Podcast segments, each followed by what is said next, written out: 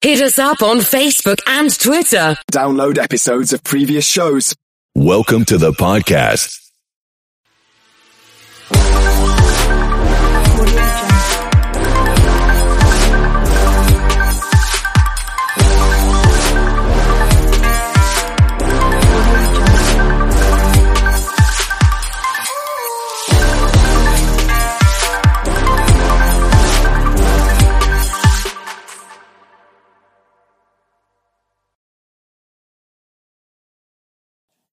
Hello Tachawan, apa khabar semua? Kelvin here, and you're now listening to the Epic Arcade Podcast. Well, this is not just your usual Epic Arcade Podcast. This is the Epic Arcade Podcast that is powered by Asus Malaysia. We have a special four-part episode for you in collaboration with Asus Malaysia, starting with episode one. This episode, we talk to Dylan Chong.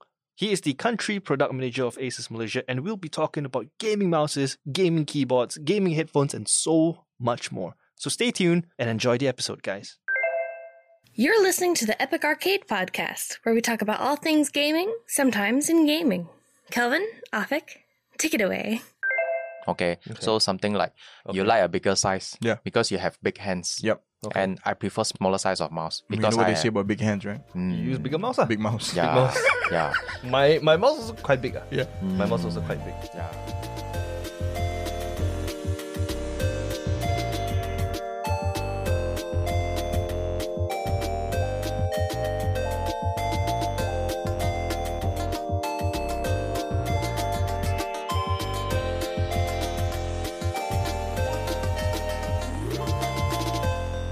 What's up, Dylan? Hi guys. Welcome How to are the you, show. man? Hi. Fine. First question: Are you a gamer? Yeps. Absolutely. what What kind of games do you play? Black Desert Online. Whoa. Oh, Which one is that? Ah. It's a Korean. If I'm not mistaken, Yes. it's, a, it's a Korean one. Uh, Black Desert is also Black Desert is al- also doing this new game called uh Dokapi.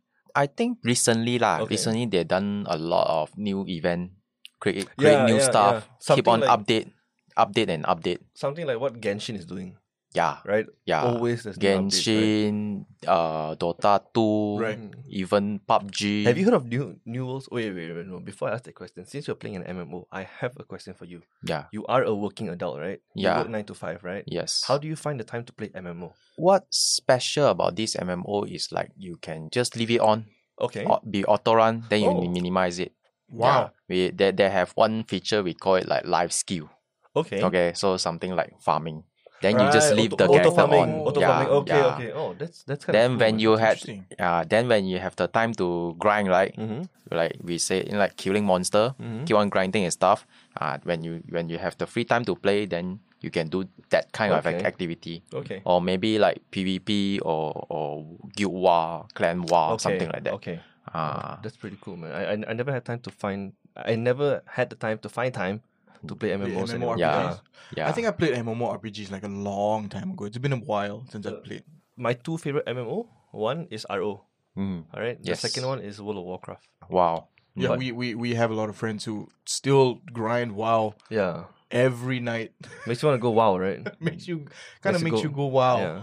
But but but we're not here to talk about games, all right? Mm, On this yeah. Epic Arcade specials, we have Dylan here from Asus Malaysia, Yeah. and we'll be talking about gaming peripherals. Right? Something that I am kind of obsessed with. right? Right. So peripherals including gaming mouse, gaming keyboards, gaming headphones, and everything else could be considered peripherals, right? Even mouse, Yes. mouse pad. Yes. What is the most weirdest gaming peripheral you would say? Mm, I have an answer, but I'll let you answer first. the weirdest one. ah. Yeah, for me, is a finger condom. Oh, the the grip, the Yeah. the glove, Yeah, the I- finger I- glove. They they call it glove lah, but I don't call it glove. lah. It's a finger condom. Just just just, just be Oh, honest What, lah. what is that for? It's for mobile. Mobile. oh, for you to. Yeah. Yeah. So so so it, it, it only comes in the form of your thumb and your index fin- finger. Right. And I'm assuming the index finger is for you to grip your phone so your your your phone won't slip. Right. And the thumb is for yeah, For movement uh, sure lah. on screen. Yeah. If that's what you want to use it for lah. Right. Right? I'll tell you a weird one that I that I think is is is, is strange and unnecessary. mouse cord bungees. Yeah, yeah, yeah, that one. I was keep on thinking the the The name for it? the name for it. Yeah. it's the mouse cord bungee. I think is unnecessary. Oh, You this know what is, it is? This is for for you to guide your your mouse cable. right? Exactly. So it's your mouse cable so that it's lifted off the ground and it's supposed to help with the mobility and make it feel like it's a wireless mouse. Right. Oh, that's kind of ridiculous. In Chinese, we have a saying for this, you know, which I can't really say on the show. It's called DDLY. Anyways, hmm. talking about gaming peripherals, let's start off with gaming mouse. Something that everyone has to use, whether you're a gamer, you're not a gamer, you need a mouse. When it comes to making a decision to buy or use a mouse, you know, we have to we have to struggle hmm. with choosing like do you want a claw grip? Do you want a palm grip? You know, you want wired, wireless, the mm-hmm. value of DPI, you know, etc. etc. Mhm. With your knowledge, what makes a good mouse great? First of all, I would like to say like for gaming peripherals, right? Mhm. Okay, you won't have one um, one mouse or one model, one size fit for all. Right. Okay, so for gaming peripherals, like it's like you're wearing a shirt, right? Okay. So maybe you're M, maybe I'm S. So there aren't like one size Right. fit for all. Right. Okay. Okay. For gaming peripheral, it's depend individually. Right. Okay. So something like you Okay. like a bigger size. Yeah. Because you have big hands. Yep. Okay. And I prefer smaller size of mouse You because know what I they say have, about big hands, right? You use Mm, bigger mouse, ah? Big mouse. yeah, mouse. yeah, My my mouse is quite quite quite big. ah. Yeah. My mouse also quite Mm, big. Yeah. Okay. I guess a similar concept exists Mm. in um, motorsport, Mhm. especially in like F1 racing. The seat of your car is molded to your shape. it's like customized to the drivers. Correct. Oh, so what wow, they do is they mold your the shape of your body when you're sitting down in the car, Mm-hmm. and that gives you the optimum fit for your F1 car. Right. And I think that concept applies to gaming peripherals because when you're moving, when you're playing a game, it's a lot of like reaction based stuff, and your peripherals need to be an extension of yourself. Whether it's the keyboard, whether it's the mouse, whether it's the headset, everything needs to be optimized for your usage and your um and, and your body and the way that you use it. I think that's a pretty freaking cool. You just gave me Concept. an amazing idea, which I'm going to give it to Asus for free. You guys should make a campaign, right, Mm. for a mouse where you get people to to 3D mold their grip size Mhm. and then 3D print the casing and fit it to any Asus mouse that, that you guys have Wow, you're giving that to Asus for free? for free. I mean, it's a, it's a genius idea. Imagine imagine having a campaign to say that we will make the perfect mouse for you, Right. right? Right. And all you have to do I is like just that. you just go to the event, mold or like scan your grip, Right. and they'll 3D print it for you, Right. and you just have to switch the case, Right. right? I don't think anyone else have have have done that. I'm I'm just saying. I'm just saying. I feel like it's a it's a genius idea. so Yeah. so okay. Anyways, uh, what kind of mouse do you use personally? Okay. Uh, for me, okay, I would like prefer like uh smaller size mouse. Right. Okay. Okay. Cause uh, first of all, I'm more into like FPS uh Okay, gaming. okay. Okay. FPS game like PUBG, some sort like that. Yeah, Okay. You, So- you're talking to the right people. Yeah. So like personally myself, like for FPS, you need a smaller size. Okay. Okay. Lightweight. Okay. Okay. Cause when you aim that time, you keep on flick here and there, right? So lightweight is very important. Pick up the So wrist. ah, so you won't get fatigue. Your hand won't Yeah. get fatigued for so fast. So that's why why right now every um mouse on the market Mhm. is all about lightweight, lightweight, Yeah, lightweight. I noticed Emphasize that, on yeah. this. I actually dislike Yeah. that. You know. Okay. Before we go there, how do you grip your? your I'm a palm grip. Dylan, what about you? Mm, myself, I like to grip like this. Okay, that's a claw That's grip. Claw grip. right? Yeah. Mm, I'm a claw grip guy. mm, One thing about claw gripping on a small lightweight mouse Hmm. is that you tend to miss a lot Right. because because, Because you overshoot. yeah, I like a bulkier, bulkier, heavier mouse. I, I don't know. I find it easier to flick with a heavy mouse than than a lightweight mouse. mm. Yeah, there's uh, pros and cons. Yeah. Like if the mouse is too lightweight, Mhm. okay, you need to train your muscle memory to Yeah. adapt to the lightweight s- kind of style like mouse. Okay, then only you won't overshoot.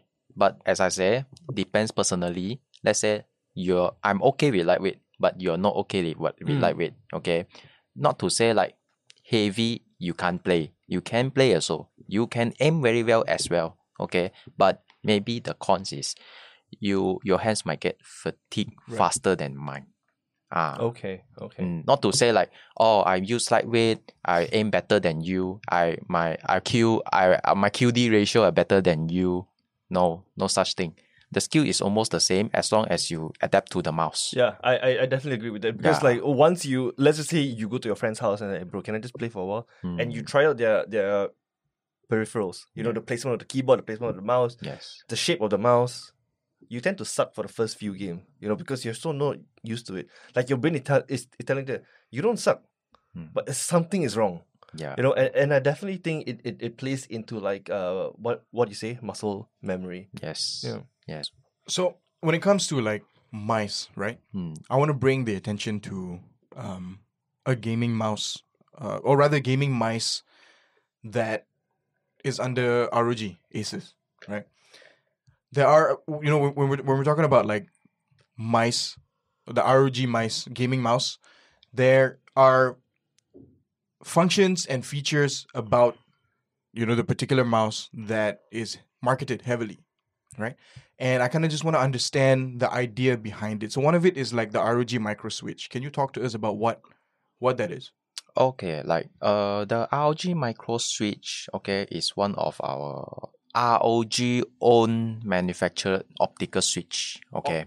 Right. Instead of using other brands manufacturer. Okay. Okay. So Okay. This, Before like- be, before we go into that, can you describe what a micro optical switch is? okay. Yeah. What what does it do? I think. Yeah. Yeah. O- okay, one of it, uh, instead, if if it is we're talking about the micro switches, okay, one of the feature is it uses uh optical light to Right. detect the clicks instead of mechanical movement. Oh. Right. So when you're using optical instead of mechanical movement, less wear and tear. Right. Then your lifespan will be higher. Right. Okay, okay, correct me if I'm wrong.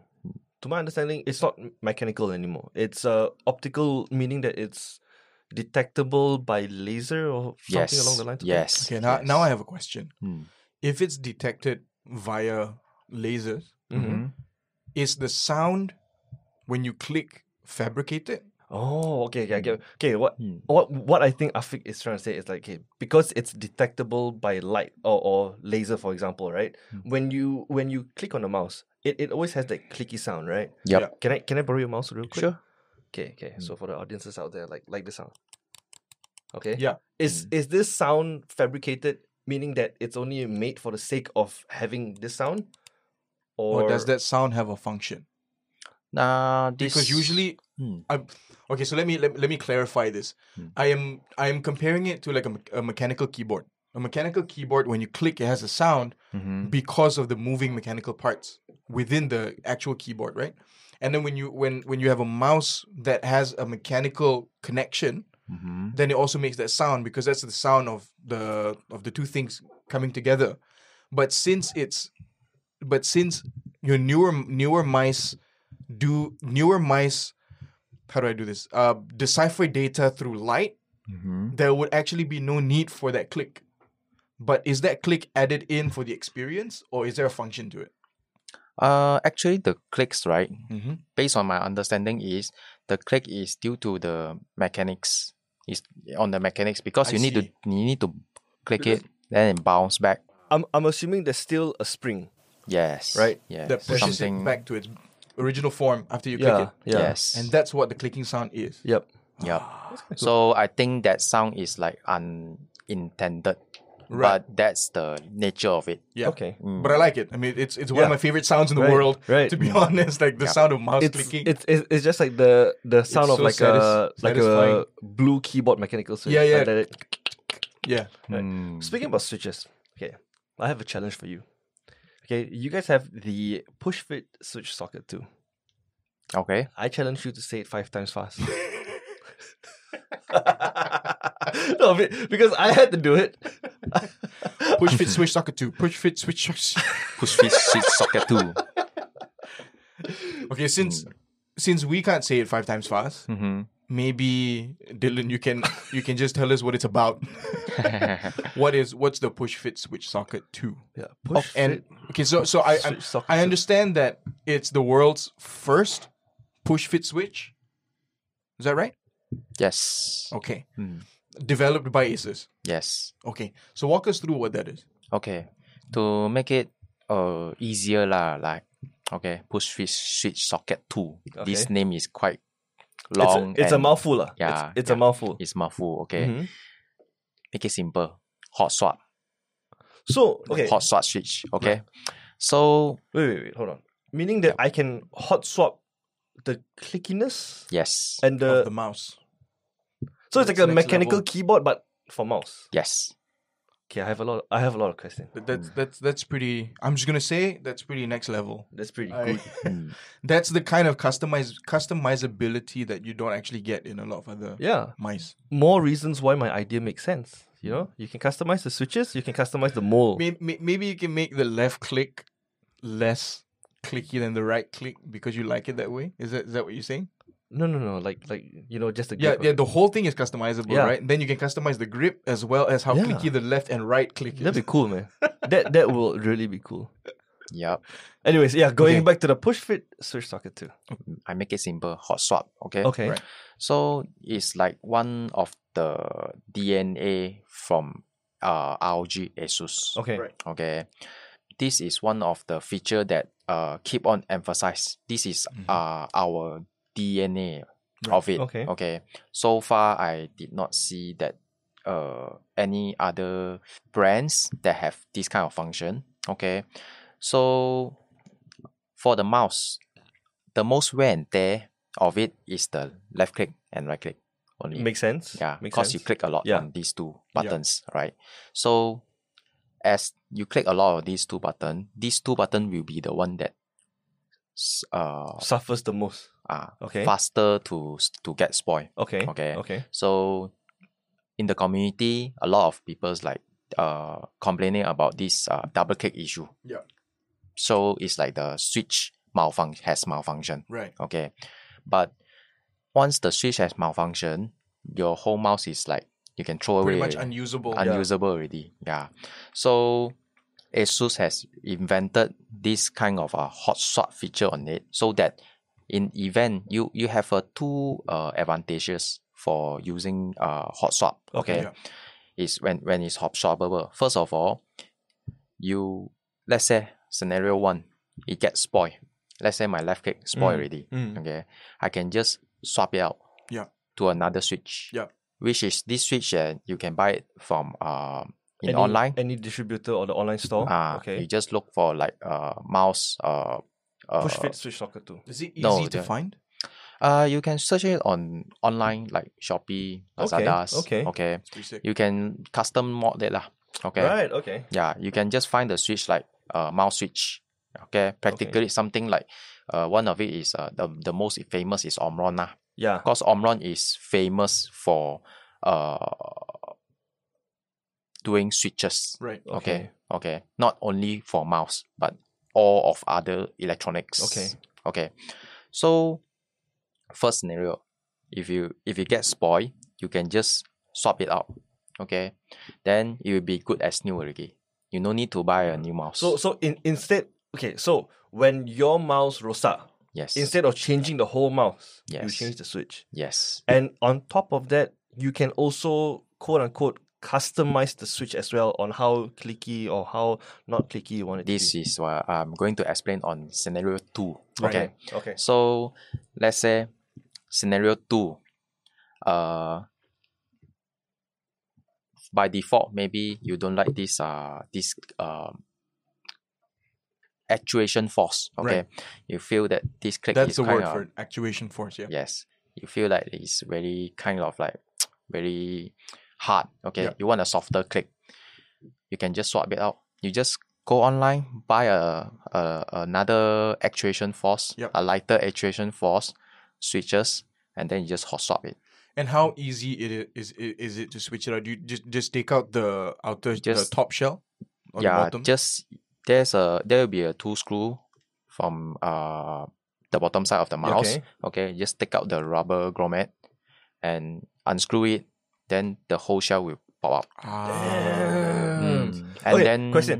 Yeah. Question: Can you only switch the left click and the right click? What about mouse three and mouse four, and like the wheel? Uh Would so that be cool if far you can change the wheel, man.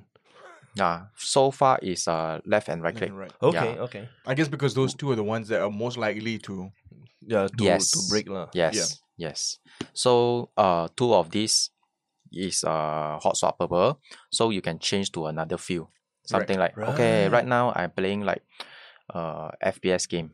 So FPS game I want it to be like uh harder act- actuation force so that I won't misfire. Yeah, yeah. Ah. You don't accidentally click it. Yeah. But when it comes to like um maybe like I playing uh Dota 2. Right. So you keep on right clicking to move the hero, right? yeah So from that time, if you're using a very hard actuation, you feel like your tight your your fingers Right, fatigue. okay. Yeah, You know, Can we- you, can you imagine? Can I finish my sentence? No. Oh, yeah. Okay. Yeah, Can you imagine?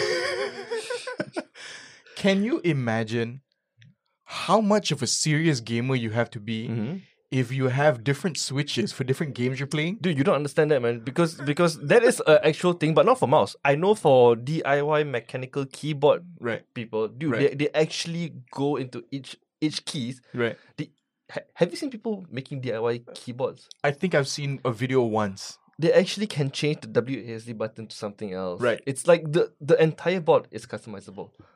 Yeah, I'm just thinking like, can you can you imagine just you're playing like you're playing Apex right now, then you have like you have the harder switches Yeah. on your mouse, You- and then and then after that you're gonna play Dota with your other bunch of friends, and then they're waiting for you, and you're like, hold on, I gotta change my switch. You know, you know what's funny? You What? saying that right? The only person I can think of that would do that is you. You're right. I had another ingenious idea again. Right. You know, since you can hot swap the keys, right? right. Why not hot swap the sound of the keys? You know, so so so instead of like, so instead of like click click click, Right. why not change to pew pew pew? Every pew. Okay. Hmm. Kel, just uh, drink more of your coffee, please. You're you're. Dude, it'll be cool. I'm just you're- saying. you're- I'm you're just saying. making- you're, yeah, you're not making any sense. I'm, I'm just saying. It, it would be cute. It would be. I was about to say cute. You'll be cute. It Moving on. All right, moving on. Okay, okay, yeah, no, no, no. Okay, Okay, I know you have more questions about. so so when, when we're talking about hot swappable switches, right? Yep. Uh, like keyboards. Uh, let's just take the MX Cherry for example. We have the blue, green, brown, black, red. Is there is there any significant di- differences for the Asus swi- switches? Like, do you have different switches for like the clickiness of it? So like if you search through online, okay, there's a lot of uh, Omron different models. So one of it like uh what D2FC, this Yeah. kind of Yep. this kind I of see code lah. D2FC, Ah, F7N. yes. So different model have different actuation force. I believe if you give it a couple of years, they definitely will will, come out with something similar to the the keyboard MX Cherry switches, for example. I think I think the reason why like the whole Cherry MX thing has come out with color identification is probably because there's a bigger market for for mechanical keyboards to be hot swappable, Yeah, but the market for for mice to be hot to have hot swappable um, Switches. switches is not yet yeah, as um, as large as as it is for like keyboards. Yep. But I think I agree with you. As Yeah. we progress and as hot swappable switches for mice, you know, becomes a a, a, a norm. hmm I think there might be like Yeah. different companies that will come up with yeah. Because in the interesting switches. it, Mm. because in the market now, you are you are able to buy like hundred percent DIYable keyboards, Right. and I believe So you can buy different parts and DIY Yeah. your own keyboard. right? Yeah, so so the keyboard comes in like a, a naked body Yep. without any keys. So you, you you- you have to basically build each individual keys and then plug it in, right? And you can kind of print whatever you want on the. Yeah, uh, yeah. You, Mm. I mean, like you can customize your your keycaps, lah. Yeah. But I believe if uh manufacturers like Asus follow this route in a couple of years, I believe uh in a in a couple of years, I think that this heavily customizable mouse would definitely be a thing in the market, Right. right? Okay, so ROG always emphasize on user customizability. Yeah. Okay. So ROG has been keep on uh Right. deliver Right. provide to the Okay. to the to the market. Um, I have a question about user customizability for ROG, right? Mm. The thought process for ROG being customizable, did it come from the idea of the team or were there like surveys or research done based on your purchasing data where ROG has decided that based on what people actually want um, in the market, people want customizability. Where did that come from? Um, mostly all of the um companies or Mm. brands, okay, we listen to the community. Right. So let's say right now the trend, what community wants, then uh we try to uh deliver that. Right. We try to do that. Uh, so it's all about like trend. Okay. You can call it like like a fashion lah. Okay. Okay. Maybe this year the the the trend is black. Right. Mhm. Uh, there will be a lot of black. Right. Uh, something like that. Okay. So we listen to the community, to Okay. the to the gaming community. Yeah, if you think about it, like a lot of games right now Mm. that are trending are like FPS games. Mm-hmm. Not just FPS, um, shooter games. Mm-hmm. Yes. Fortnite, Warzone, Apex. And I think that has led this trend for lightweight mice. Yes. That that definitely make makes sense. Too.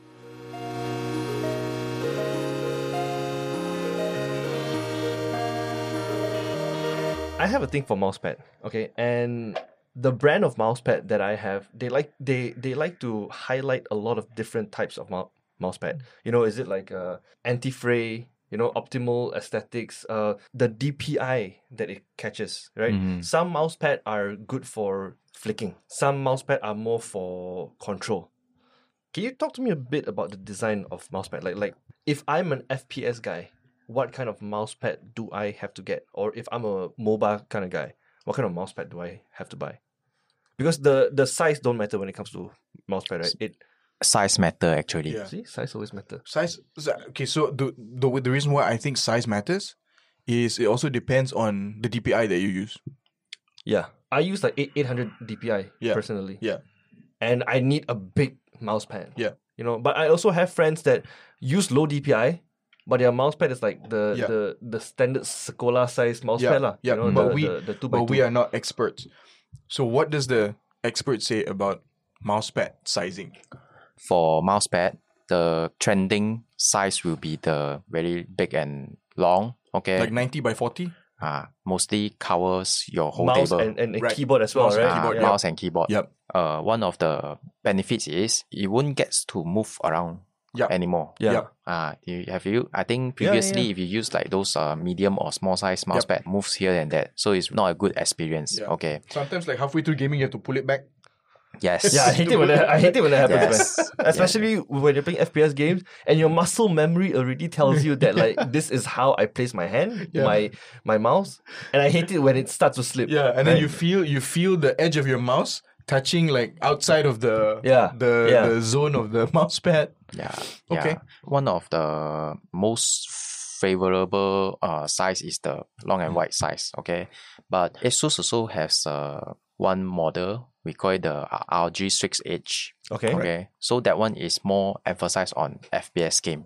Right. If you can see the size, right, goes for vertical. see. So Right. why?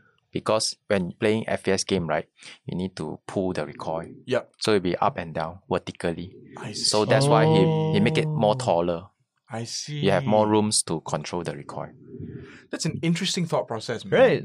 No, because like when it comes to peripherals, everyone tend not think much about it because a mouse is just a mouse, a keyboard is just a keyboard, you know, Yeah. and a mouse pad is just a mouse pad. Yeah. And when it comes to mouse pads specifically, a lot of people just like a mouse pad is there so that I won't scratch my mouse Yeah. or or my my mouse optical laser, optical what's that? Optical sensor. Optical sensor Yes. will will be tracked, right? Yeah. Mm. But yeah, like what Dylan said, this uh, ROG Strix Edge is create it's designed vertically for you to have recoil control. Hmm. And if you buy a mouse, you won't think about that. Yeah. Right? Yeah. And that's pretty cool, man. Yeah. I guess you don't have to think about it because these people have thought about it. yeah, I know. You know? I know. And then you and then you look at when you consider buying a mouse, it's never occurred to me to think about whether the mouse pad will help me control my recoil. Yeah. But now that I know about it, I feel like it's something that I cannot unsee. Yeah. When I look at a mouse pad now, I'm like, is my hand going to go above Right. or, or below the mouse pad now that I'm shooting my gun? Yep. Okay. So one of uh, most common users are looking for is size. Then the second one is the look, aesthetic. Yeah. Yeah, this is what they keep on emphasize, but they miss out the function. Right. Like just now, the vertically Yeah. uh taller size. Yeah. which is catered for FPS, FPS gaming. gaming. Yeah. Yeah. So end user will need to uh look more details, not Right. just into size and aesthetic Right. or the looks. And that's all. Uh like Kelvin says, some of the surface are smooth. Yeah. Yeah. Some of the surface are rough control. Yeah. Ah, so this one I cannot say smooth is better than control or vice versa. Personal preference lah. Personal preference. Cool.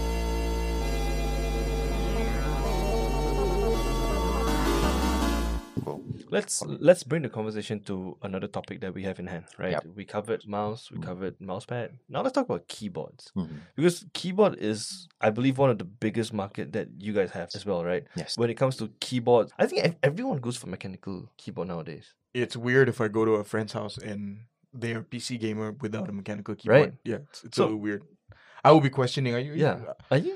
Are you are you fake, bro? Yeah. Yeah. You try to be someone who you're not, man. So I I- I have a question for you. What makes a keyboard mechanical? When you heard the ta ta ta ta sound, Ah, uh, The okay. clickety So, clackety. click, click, click, click, the But- talkie switch, talkie switch. okay. Ah. Okay. So when it comes to mechanical keyboards, for example, Mm. there are switches, right? Like uh previously we did mention about MX cherry blue, red, green. Yes. Let's talk about the mechanical keyboard switches for Asus. If I'm not mistaken, you guys got the red switch and the blue switch. Can you go into details about these switches, for example? Okay, ROG RX optical switch is uh, proprietary made by ASUS itself. Okay. Okay, so it's not uh, the standard traditional Cherry MX plus sign. Mm. Right. Okay, so it has like features a, a square Right. a square design. Okay. Okay, with the the the the anchor point is not on the center plus, but instead of that, it anchors on the four point of the each of the Corners. yes let me get this straight. Hmm. So, f- for example, a standard keyboard, if you take out the keycap, you will normally see like the the plus sign, right? Yes, The yes. plus sign where where you can clip your keycap onto the keyboard. Yep. But you're telling me that the ROG RX switch is instead of a plus symbol, Hmm. it's a four point symbol on each corner of of the keyboard. Yes. Of, So of the keycap slot, sorry. yes. So why why ASUS done it is because to reduce the wobbling during the each of the keystroke. E- even for the the the spacebar, Yes. the left shift, Yes. all the buttons. All of it. No, I, I'm asking that because uh, I I dislike it when okay, because the keyboard that I'm u- using now, the spacebar is very wo- wobbly. Yeah. and I find that it's I'm only familiar with yeah, the keyboard that you're using. Yeah, it's it's it's only it's only stabilized on the the offset of the middle side. Yeah. But if you're telling me there's a there's a there's a switch that focus on the four points of the spacebar, for example. Yeah. When I click it, I I won't I don't want to feel that wobbly. It, make, Yeah. it, it makes the experience of typing and gaming Yeah. very weird. Right. But I think I think so when when you're talking specifically about the space bar, the space bar is the longest key Mm. on the keyboard. Hmm. Um I would assume that it is the hardest key to eliminate wobbling. Yep. Because it's so long. Yep. And I think what what Asus is doing with the four points is that instead of having the center of gravity dead center, where the left and right side of that key will wobble, it instead has the center of gravity on all four corners, Yeah. so that it doesn't matter Yeah. at which area you click the key, the wh- the entire switch is actuated. Yeah, it's it, it's stabilized. Yeah. Hmm. right? Uh, okay, we have a red red switch and a blue switch. Yes. Right.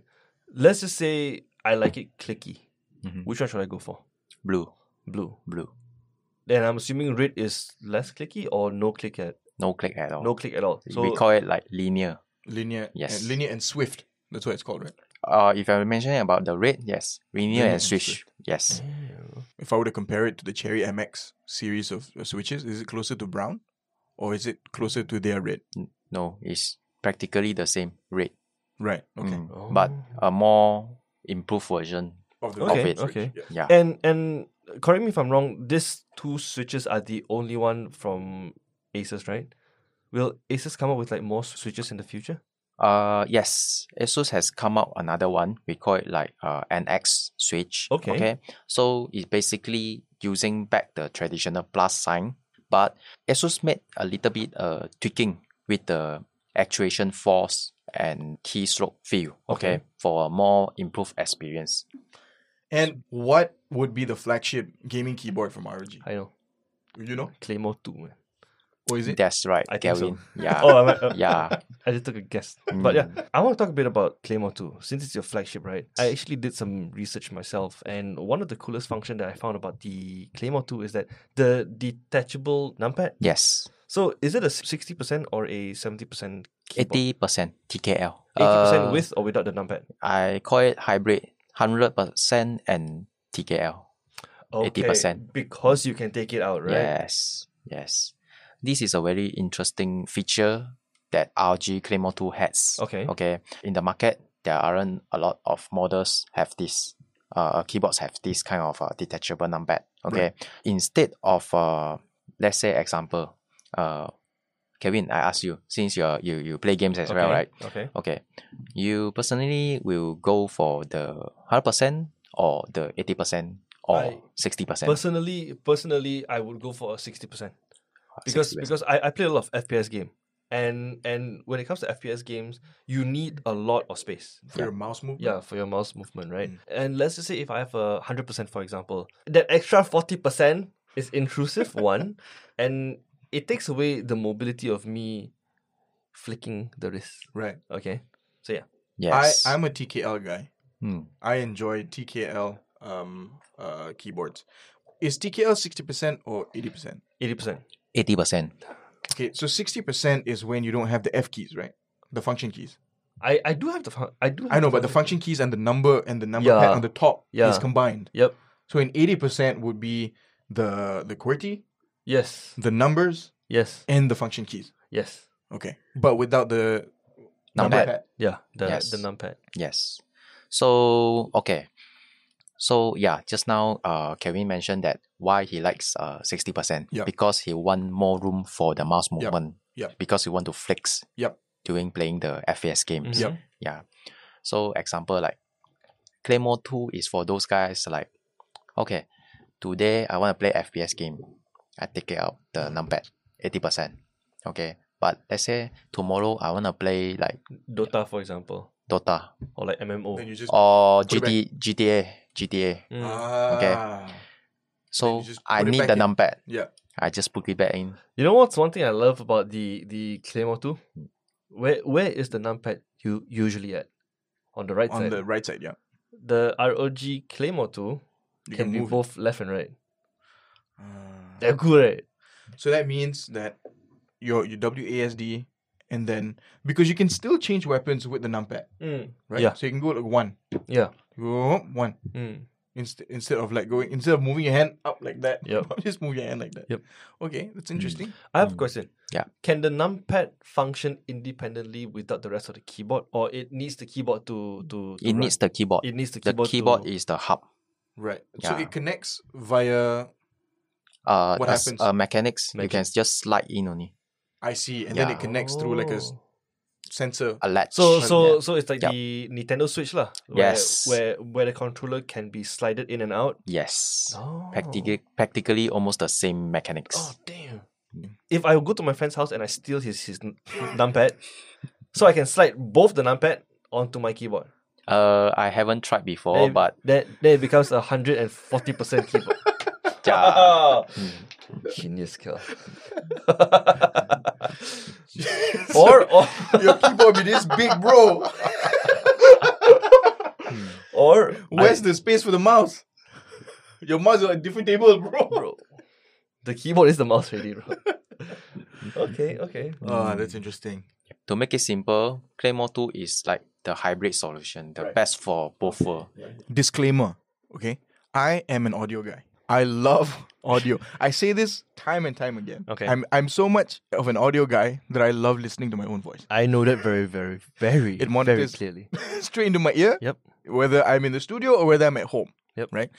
And one of my favorite gaming peripherals are headsets. So the question that I've always had when it comes to like headphones for gaming, right? Yep. If I use um let's say monitoring headphones, like a normal headphone, versus a gaming headphone, what is the main difference? To make it simple, lah. Yeah. One of the majority difference is the sound profile. Right.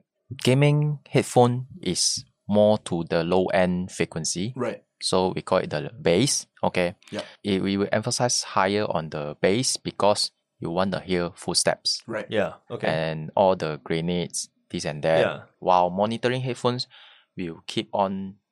We try to make it uh like a flat, a flat profile. Right. Because monitoring phone, you want to hear what you speak. Right. Yeah, you don't want it to be like uh, more bassy. You don't want the voice you heard that more bassy or Right. more higher pitch. Right. So, so what you're saying is monitoring headphones give you a little bit more accurate to what is actually being presented versus gaming headphones has a sound profile that elevates the experience in game Yes. because of the low end and the high end ratio. yes. Okay. Yes. Because I in my gaming lifetime, I've used a couple of headphones. Uh, some were gaming headphones, some were hit, uh, some were headphones that are meant for monitoring or meant for music. Right. For the longest time, I've used headphones that were meant for music use, but I've used them across everything that I do. I uh, whether it's listening to music, watching movies, or playing video games, and I thought that, that was the best that I could get until I actually started using a gaming headset. That's when I realized when I listen to music, it doesn't sound, um, it doesn't sound the way that uh, I usually I'm used to because the headphones I was using to uh, that I was using previously. The difference I realized was when I use it in game, because I could hear literally footsteps coming from my left, even though the headphone is not surround sound. Yeah. That's. I mean, like personally, I believe that's a make or break when it comes to gaming. Right. Because when you play FPS games specifically and you can't hear footsteps, dude, there's no point playing. Yeah. There's really no point playing. Yeah. What's worse than not hearing footsteps is hearing footsteps that don't know where they're coming from. That's sometimes the game problem. I'm talking about Apex. I'm, I'm talking about Apex. Okay. Then I want to bring the attention to um, a headset that I've read about and I've seen and super interested in, which is the ROG Delta S. Talk to me a little bit, Dylan, about the Delta S. What makes it unique? I have a hard question for him. Okay. Okay. So Afik's question is what makes it u- unique. My question is why don't have wireless? Okay. I can answer that for you. Because it needs power. For it to be powerful? Is that true? Um. Yes. One of it. One one of the One reasons. of it. Okay. Okay. Okay. So why is does not have wireless? Hmm. Okay, good question. Because uh, ROG Delta S has a built-in DAC. To make it simple, Okay. a sound card. Mm. So yes, a, in, in the headphones itself. a sound processor. Okay. Mm. Okay. So let's say example. Okay. I plug into one of the PC that the sound card is not good. When you're using Delta S, it will help you to enhance the source. Let's say the uh, the sound card is not good enough. Okay. You will have a lot of distortion. Right. Not bassy enough. Okay. Okay. Volume not not Yep. not high enough. It's Right. it's not Yeah. ideal, lah, basically. Yeah, it's okay. not power enough. Okay. Yeah. While if you're using Delta S, Mm-hmm. it won't have this issue because it has the DAC inside. So the Delta S is connected to the system via USB C. Yes. And when audio is routed into the headphones, the sound is actually processed in the DAC itself before it's pushed out to your ears, right? Yes. So it's basically you have a sound card inside the headset. Yeah, it's Right. built in sound. Mm. Right. So just now, Kelvin's uh, question, why not wireless? Yeah. Okay. Mostly all of the wireless uh, connectivity right now are using the standard Bluetooth Yep. and 2.4 gig Receiver. Yeah, Wi-Fi. yeah. Okay, receiver dongle. It's due to limitation. If you're using the wireless in, instead of wired, you won't get as high res or Right. high fi. In this modern day of technology, Mm. right? is latency between wired and wireless still a thing to be considered or is not as relevant anymore? Uh, so far I try a lot of ASUS products myself. Mm-hmm. Nowadays technology is improved a lot already. For myself personally, I did not feel very apparent latency. Right. Okay. But uh, sometimes I might face some interference because 2.4 is uh, very uh, common use bandwidth, yeah. Right. which is uh, even Wi-Fi routers are using this. Okay. Right. So it might have some interference. I see. Ah, Okay. So if you go for wireless route, you sacrifice a little bit of latency and interference for portability. Right. Right. Ah, So and you uh, sacrifice a bit of uh, sound quality as well. Right. The flagship gaming headset for ROG at the moment is the ROG Delta S. Yes. Right? Yes. What's unique about the Delta S? Okay. As I mentioned previously, is one of it it has a built-in DAC. Mhm. Okay. S- Uh, we saw it, we call it a sound card lah.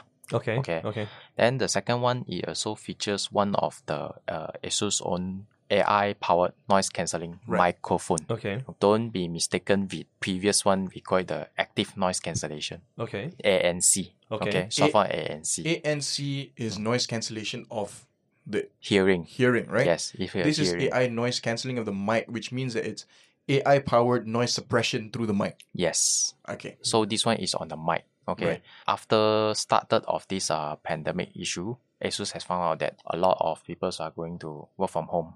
Right. Zoom calls Yeah, Mhm. and all Zoom that. call, Mhm. this and that, and gamers also keep on facing this kind of uh, issue Right. during when you're gaming that time.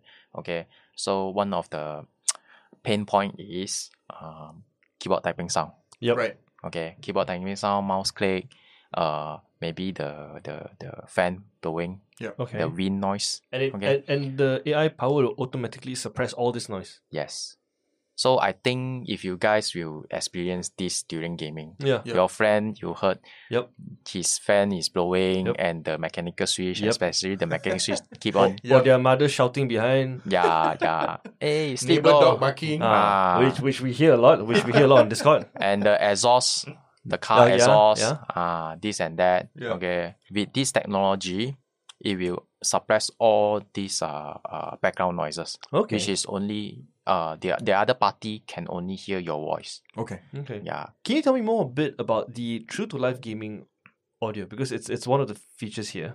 to make it simple Right. lossless okay. okay. quality That, that, that that makes a lot of sense. That makes a lot. Mm. So so basically everything that you see in game, you will also hear from from, from the game itself. If Yeah. I'm playing if I'm playing like a, a single player game like God of War for example, Mm. I can hear everything. The wind, the footstep, uh, my my sword hitting the enemy. yes Damn man. Yes Okay. Ah, I think the priority based off of the conversation today that I've learned is Asus prioritizes a lot of user customizability. Yep. It's way more accessible for peripherals to be customizable because a lot of the components in gaming peripherals can be proprietary. yeah. Yep.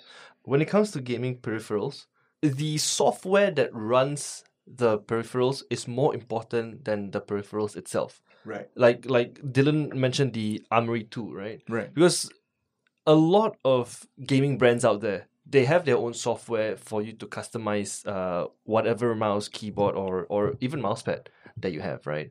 A poorly built software Mm-hmm. can really make or break the peripherals itself, yeah. right? Because um, I'm just looking at the Asus Armory 2 here, right? And and just looking at the mouse function, you can customize nine buttons, right? And you have your left button, your right button, the the dude, there's, there's nine buttons for you Yeah. to, to customize. And I Mm. think that is really really important as well, especially when it comes to gaming, uh, Mhm. FPS games, mobile games, uh, MMO for for example, right?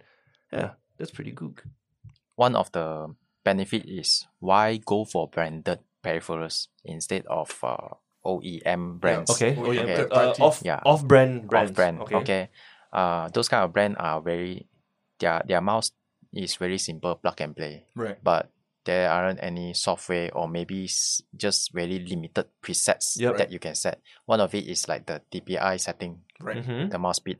Maybe it gives you like three to four Yep. step Preset. and, Yep. Mm. and that's like- all.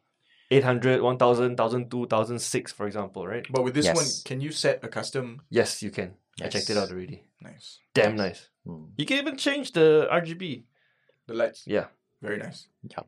So it's more. It offers more customize Yep. customizability Okay. for using a branded uh peripherals. Okay. Yep. Then the second of it is like uh the after sales support for the warranty. You will get more uh like more confident in Yeah. using this. Right. If I buy the ROG Claymore 2, I'm just gonna claim that my numpad rosak. Then they're gonna give me another one. Then I have Then you can two put two. numpad. Very nice. Ah. Nah, you But then- cannot you, you cannot do that, Kelvin. Damn You need to return back. But I want two numpad. You need to return You back. thought Yeah. you thought you could I thought I could Hack game the Yeah, system. I thought I could game the system, but apparently not. The system gave me back, bro. Yeah. Anyways, okay. Yeah. So before we close this out, Dylan, Hmm. is there anything else um, about you know across gaming peripherals for ROG that you'd like to highlight? Sure. Um, one of it I would like to uh, emphasize, which is ASUS always emphasize, is uh, the Aura Sync. Right. Okay. Aura Sync basically is the synchronized lighting effect across all of the ASUS ROG's uh, products. Right. Okay. So ASUS has the most uh, complete ecosystem for PC or, or PC PC uh, gaming. Okay. Okay. So we are talking about not just only the mouse, keyboard, headset, but also the motherboard, Right. graphic card, the, the, the, the notebook as well, or monitor. So you can sync all the lighting Right. Through the Armory So, Crate so software. you're telling me if I if I like the color green, for example, Mm. right, or like blue, for example, like red, for example, I can set it and it will sync my keyboard, my mouse, my motherboard All together. all into Yeah. one color. If all you have a full ROG setup, you'll be You- able to sync everything yes. from the single app. yes. Complete ecosystem. okay, This is what uh, ASUS has been keep on uh, Hi- highlighting. highlighting. Okay. Yeah. The the whole ecosystem. And And you know why? Because more RGB means more frames. Yes, more RGB, more better. More RGB means more wins, more champion. I I, I agree. So You know why? why? Yeah? Because your confidence level goes up. And then When your confidence level goes up, you just perform better, and then and then you win, nice, and then you feel good about yourself. nice. So it's a good plus point. More RGB, more better. More RGB, More better, better. gaming experience. More more better. Yeah. Before we end this episode, we want to let you guys know about our epic giveaway, where you stand a chance to win what, Kel?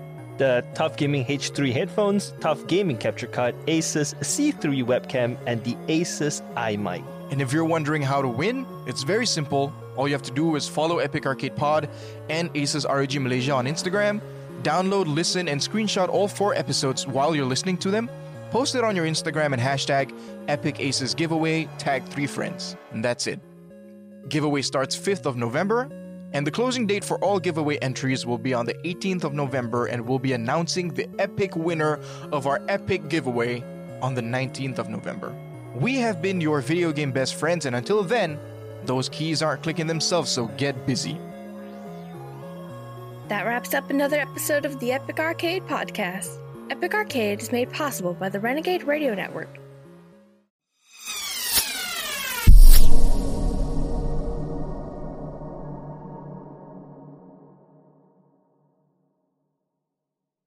Please follow us on Facebook and subscribe via iTunes.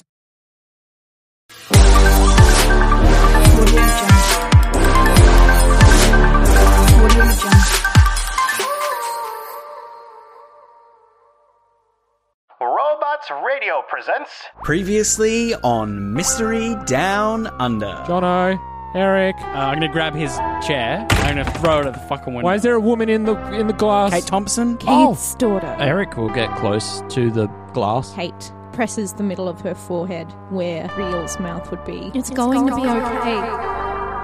I won't ever let him hurt you. The, the North Limited are sucking s- the lifeblood out of whatever lives below Warrawar. One, nine, two, eight. The wall itself Oh, starts God. to slide open. Dicky like remembers that he saw a vision through one eye. Like, Did you do that? She nods her head, We're getting you out of here. pointing at the, the red door. And he just kind of throws himself at the door. It's like someone went to the store and bought a brand new iron processing plant and brought it there, all nice and new and shiny.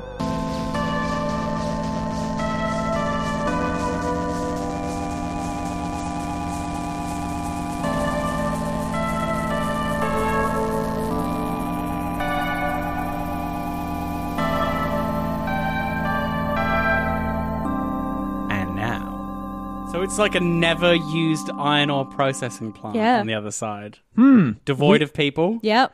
So I, I, I, I grab Eric by the shoulder to stop him falling into the space. Mm. If that's if, if it's drop off the other side, or does it just open on no, to a it, gantry? It, it opens onto almost if you were exiting this office's door. Right, yeah, right? yeah, So, yeah. you know, you have the landing, you have But- the staircase. By an opposite world. So Yeah. we're in the fucking upside down now.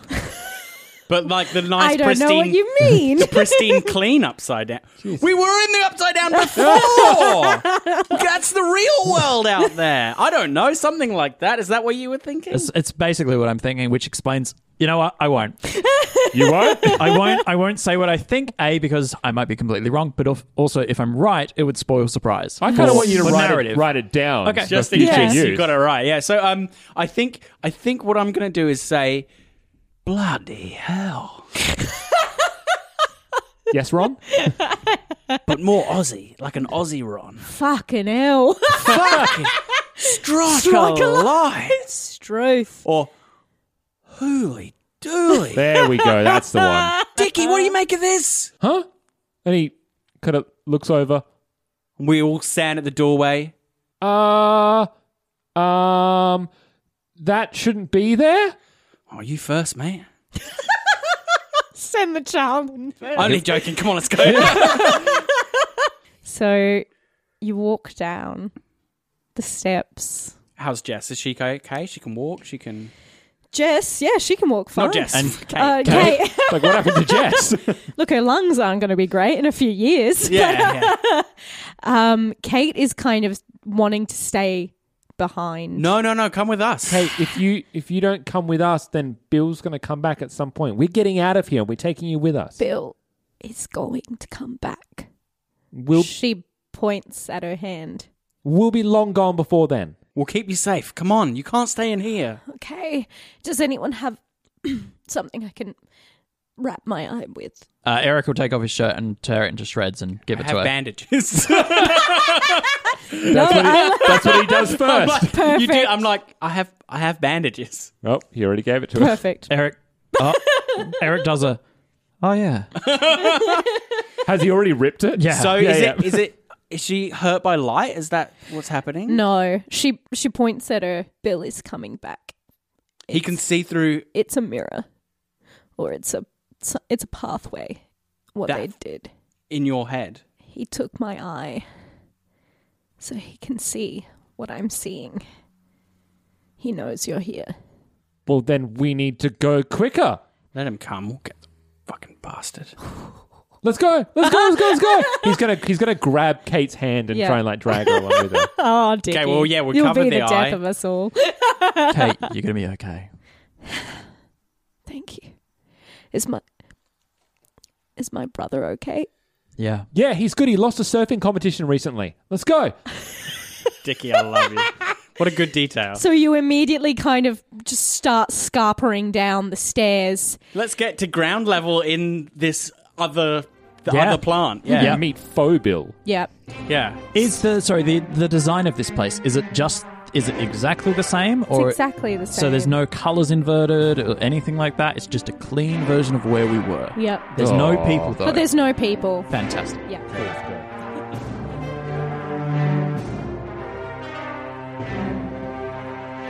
So you run down. Are you just trying to get to the ground floor? Yep. I want to see what's outside of the plant. You see a kind of big, almost like saloon door thing that would exit out. They're bright red. Like two pair of swinging doors. Yeah. As you get down to the ground level, you can look up. You see all the staircases, all the steel machinery, all the conveyor looks the belts. same. Yep, nothing moving, nothing going. All being, blank. being protective, I'm going to go out those doors first to, to be in front of whatever is out there. Maybe it's a pristine, unused Earth. Yeah, I'm maybe. just guessing. it's my child logic at work. Phil looked to me as if I have the answers. You answers. have all the answers, Chris. You said you have all the answers. I, I have I've played enough role playing games to know that I have tropes. Mm. Yes. That's all I've got. But I have So- enough of them. You force open the door. You don't immediately go outside. It's another steel room. But what you do see are several large glowing rocks, tubes running from them. They're all fed into various bits of beeping machinery.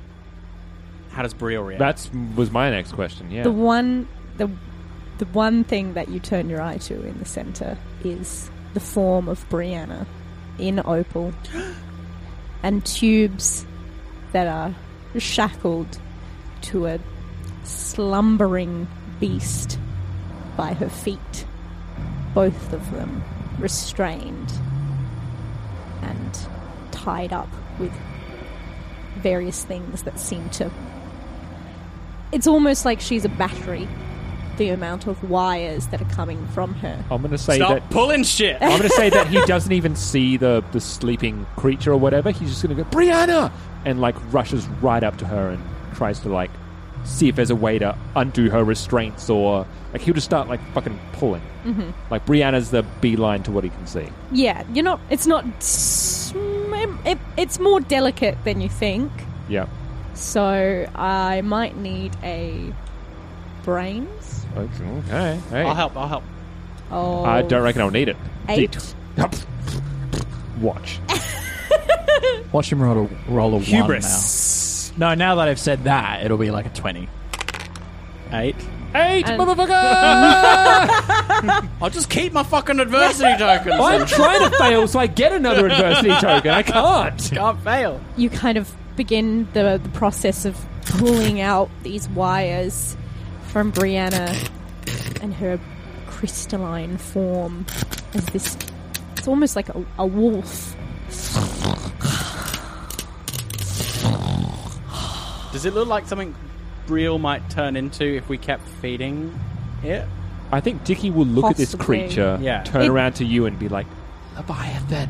Oh shit! What if there's like a turbo size one of these underneath Warrawurin? Like a fully grown one. Mm. Like fucking the giant bat that lives under Gotham City. Never mind. Anyway, You mean Man Bat? Yeah. what about all these other tubes and things and the rocks? Can they be freed? Oh wait, let's finish with Brianna Yeah. first. Sorry. Yeah, you you can't see the form of a person in those rocks. I figured they were like the pebbles that Brielle came out of. That they were like Yes. eggs. Possibly. Like they have more creatures in them. if maybe? you you can probably start going to Yeah. work on yeah, them you can go to too. them why I deal with Brianna. I, I figure all of the opals, the rocks, those creatures, the things, they're all alive, right? And they can, or they can at least combine with living things to become alive. Mm-hmm. that's what they were. my, tr- that's my That's theory. what they were trying to do. They were Yeah. trying. They found out that this was a, a a thing, a sort of object that can combine or can you can make living things out. things of. out of it, or Yeah. combine it with living things. Yeah, like some sort of form of alchemy. Yeah. it's like almost. a proto life, Or yeah. like a sea life- monkey packet. Yeah, A cosmic sea monkey packet. tardigrades all the to way use down. a metaphor that I like better than Is, uh, something Brianna- more poetic. Is Brianna like Yeah, let's focus on responding Brianna, while, yeah. or is she still like kind of asleep, dead to the world? It seems like she's in a trance, Yeah. and that every time you yank a, a, a wire out, there is a kind of movement from her. But I mean, she's also kind of made out of stone at this yeah. point. He's going to keep trying to take the wires out all the while, like almost like as he's taking out one wire with one hand, he'll be like kind of shaking her with the other. Brianna, Brianna, wake up, wake up. Um, and Kate kind of goes to the the monster, this lupine creature with strange bristles. It's like a reptilian underwater wolf. So it's about wolf size? Yes. Okay. Big, yeah. and in shape too, but but with instead of fur, it's spines. Mhm. Um, and it, it sleeps, and she she goes to kind of gingerly touch it and try and shake it, but it, it remains asleep, just as Brianna does. What does Brielle do through all this? Does it react to the the the large rocks or the other creature yeah, or what we're it, doing? it or- sees the the creature and and like Kate tries to. It it goes to it as if uh, you know a, a dog meeting another dog would. Yes. Uh, a, a fellow meeting its own kin, kind of nuzzles it, tries to sniff it.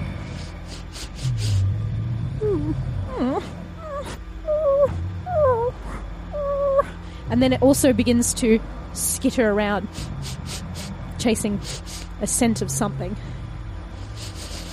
What is it, boy? Yay! Timmy's fallen down the well. It it kind of bounds back th- out through those doors. Okay, well, Uh, Eric chases after Yeah, it. Yeah. you guys go. I'm sticking yeah, with Brianna. You, you you get her freed, Yeah. and we will make sure we don't get shot. We're gonna get shot. Right.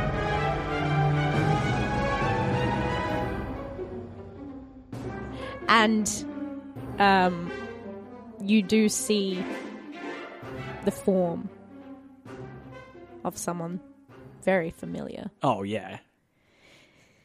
in a pristine brown suit, proper loafers, his greying hair slicked back to his face as his rat-like nose twitches side to side. His eye. I just put that together. just put that together that he has the fake eye. That's linked to Kate's eye. Sorry to interrupt your speech. Who has the fake eye? Sorry. Wooly. Are you joking me? Are you kidding me? We have inverse brain stats as players? Yeah. Wooly has a fake eye. It's one of the main rumors about him. Where, well, how did he get the fake eye? Fucking oh Christ. Some say a magpie took it. Some, Some say, say- he lost it in a fight. Some say it's been replaced Some by say a magic opal. he No, I'm just stole relishing, I'm just Kate relishing the next Thompson's time eye. Chris says some fucking dumb shit. I'm gonna like round on him so fucking fast. I have Just because you figured it all out. I have made a dearth of NPCs, I will say. Like I just put it together, so also, I, I may have shot myself in the foot that we've got Bill Woolley and Ben Dooley. Yeah, I was talking about that the, oh, sorry, today. Bob Dooley. Fuck me. yeah, there you go. Bob, Bill. There's another Bill as well. Yeah. Who's that? Bill Smith. Oh, fuck. I'm, Uh, I'm cancelling this podcast. Everyone's named Brielle now. Yes. I'm gonna before you evil bastard. oh, those are very strong words, Mr. Jono. Not fucking strong enough. Really? And you don't even understand all of that's what all that is happening here. I understand that it's fucking wrong. Hmm. It goes PG thirteen, guys. We lost Would that you the second we trade? said cunt. Would you trade the life of one for the life of a whole town? No. Thanks, Eric. It's a very good answer, Eric. I knew that you were smarter than everything that they said. I knew that you had a lot of promise. Unfortunately, the test didn't go in your favor. You really want to know everything that's happening here? N- no. Eric brings his hand to the back of his neck. Oh, Sean's putting some things together. do you remember in The episode 21st zero of September? when I said that I fucked up a test from one of you by ah! swapping the test's over? I I do. I saved Eric.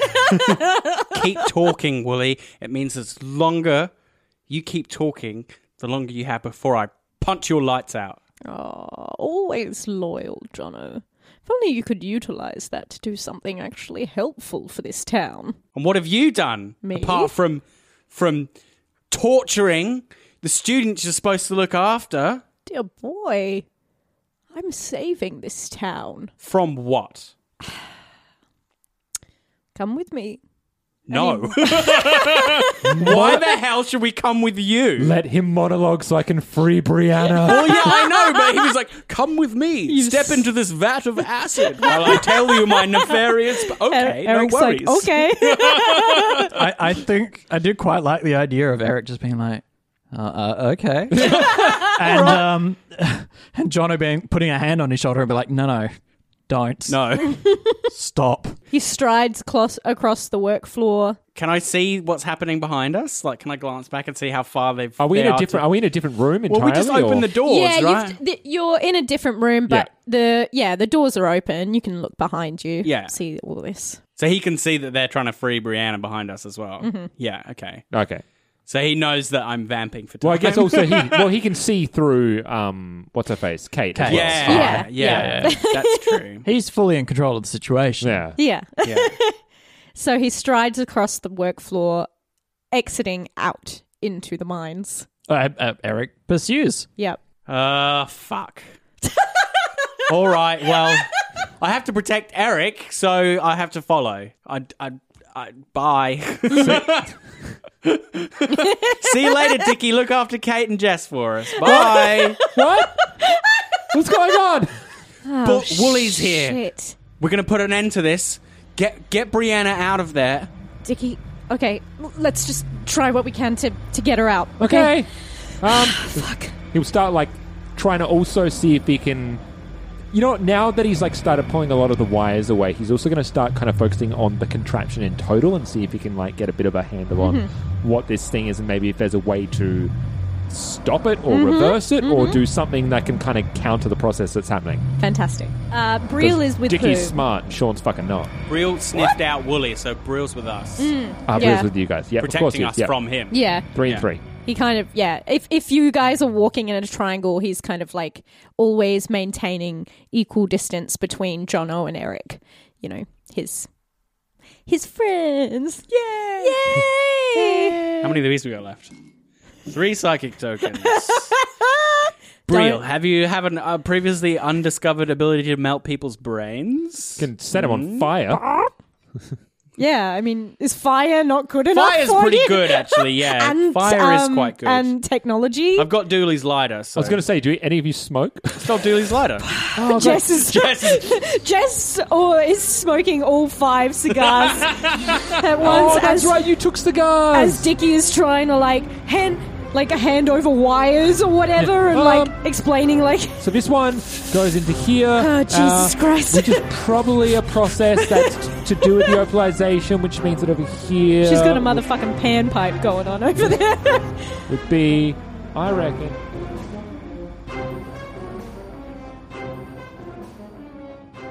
and we cut to Jono and Eric and Wooly. It's motioning, come along, spit spot. And he opens the doors You be ready to tackle to exit the mine. bastard. Okay. And What? he he holds the door open for both of you. Eric walks through. Good lad. Jono, are you coming? Why am I just attack him right now?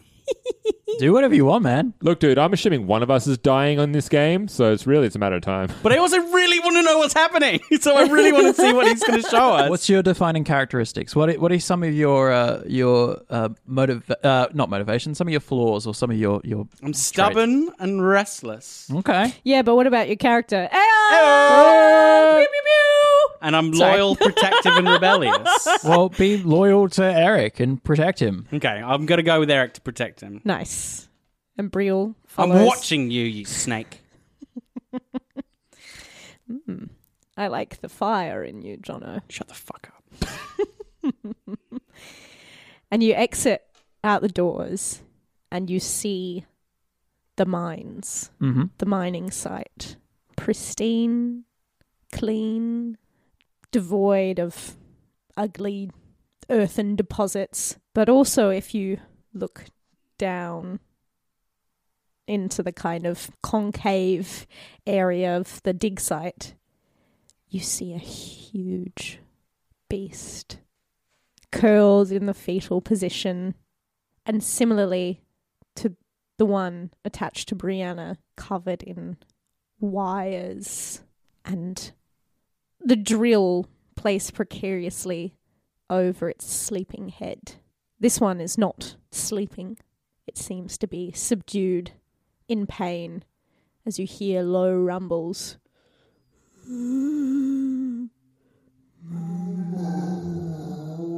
What are you doing to it? I'm keeping the town alive. By hurting this creature. Do you know the one big flaw about Warrawiran? It's an iron mining town with no bloody iron. All of it was tapped out years ago. What were we to do? Uproot everything? Well, yeah, you could move. Doesn't seem worth this. People have their homes here, Jono. Their lives. Your sister and your father reside here. And we've made happy communities. Thriving communities where people are safe, safer than they are in the big cities, where you have to worry about crime and undue influence and the war. We've saved you, we've protected you, but we needed another source. That's all. To keep it going. And so the creatures make iron? They. If I was to describe to you Warrawiran as a tissue, they're able to make tears so that things can come through. Come through from where? Well, dear boy, where do you think we are now? Look up at the sky. Ah. and you see the sky. So strange that you didn't think to look up, but why would you? It's a purple, blue, green, almost northern lights esque landscape that pulls and spins and twirls and twists, dazzling and incomprehensible. Where are we, Mr. Woolley? Well, science is a bit ahead of us, boy. But uh, I like to think of it as a mirror. This had what we were lacking. And so we took it. Just really glad you didn't take a piece of paper and fold it in half and put a pencil. Yeah, in it. look. really glad you didn't do that. Thank you. I, um, I also wrote um, extracting iron ore from Altland, uh, which yes, is from an alternate dimension. Yes, yes. dimension, yes. Um, which is which is what I which I what I picked, and, Earth and I'm pretty happy. 616. Chris pretty happy wins with the that. dingo. The Yeah. dingo? The Dingo. dingo. That's That's what what we we call call Australian That's bingo. Australian That's what we call, yeah, bingo here Yeah. in Australia. But what about Brianna? What about Kate? Why have you done this to them? Just for some iron ore? Iron is what keeps the town alive. And they would have been happy had they not tried to resist it. The beasts, they seem to have a fondness for young children, teenagers. And why not? They're the lifeblood of Warrawiran. We thought we could make strong connections so that we could forge a new future together. You're using kids' minds to enslave these creatures. and then poke holes in the world so you can drill iron between the worlds. And that's to keep us safe. That sounds really safe, Wooly. I really thought that you would understand. I think I do, but I think you got something wrong. You said that iron ore's the lifeblood of the town. Yes. It's what keeps the town alive. Um, I think kids do, and he'll charge. yes! Da, da, da, da.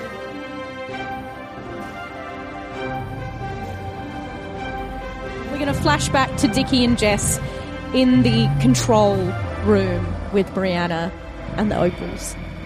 Oh, that's a cool band name. Anyway, sorry. Brianna and the Opals. no one steal that. It's copyright. Okay, I said. Crystalline Dreams. and their, their, uh, their album, Iron Ore from the Other Side. Hey. so he's almost like starting to like he needs to like get fucking into it as if he's exploring inside a tree or going into a kind of a bushland he's literally climbing on top of this this machine this thing to really kind of get involved into it and see if he can figure out a way to reverse engineer this thing the master fucking hacker that he is I'm going to need a brains from you. i'm so glad you keep asking for brains Me too. Uh, I'm. It's going to be high. bring it 16. fuck here we go i win either way 14 Oh, Give do you have two adversity tokens? No, I've only got one. Oh, And I'm not here to assist you. I'm not here to be but royal. I also get what I want. I've got And two adversity adversity tokens. tokens. Ooh, you you kind of fiddle around with it. You're you're climbing all over it. You can't quite seem to figure out. You have a you, you have a sense of that there is almost like a wrench that you would need to kind of pull to reverse it. However, that is um, an auxiliary component. It, it's almost like a, a safety mechanism, right? So It's that not they the main thing. Yeah, they put that in there so that they can twist it, but if they don't need it, it's not part of the machine. Does that make sense? Yeah, is is there any kind of spot that he can't get to? Like, does it go high? Like, is does it look Hmm. like there's a? Uh, yeah. There, there's not a, really a hidden spot, but you know that if you could kind of somehow jimmy that little wrench thing, if you figure out a way to hold on to it somehow, grab it and twist it, you might be able to stop or reverse. Dickie, Dickie will like look around and be like, "Je- "Jess, help me. We need something that can that can latch onto that and with a bit more force, almost like a like a like a lever system, just something that can give us a bit more." My hands are small. Jesus Christ. Um uh she kind of like begins looking looking around the room. There's there's not much in here apart from the machinery itself. Uh, but she kind of runs out to the main floor looking for, you know, um, tools off the wall. And she gets like a huge kind of. She finds some bolt cutters. Yeah, massive alt universe bolt cutters. Yeah. And she kind of brings him in and she's like, I don't know. It's the first thing I could find, okay? Well, ju- just, just chuck it on. Okay, fine, I We'll- We'll do it together. I- oh, yes, sure. Let's. Why not? Oh my god. she, she like tries to clamp it in. Um, let- will kind of like come over the top. now this is a brawn roll. Dope. What's your brawn at? D4. That's why he's asking Jess to help. He's yeah, like, yeah, yeah, yeah. I got little legs and little feet. Um, Big smooth brain. Can you? That makes Can it you- fast. Can I you- really wish.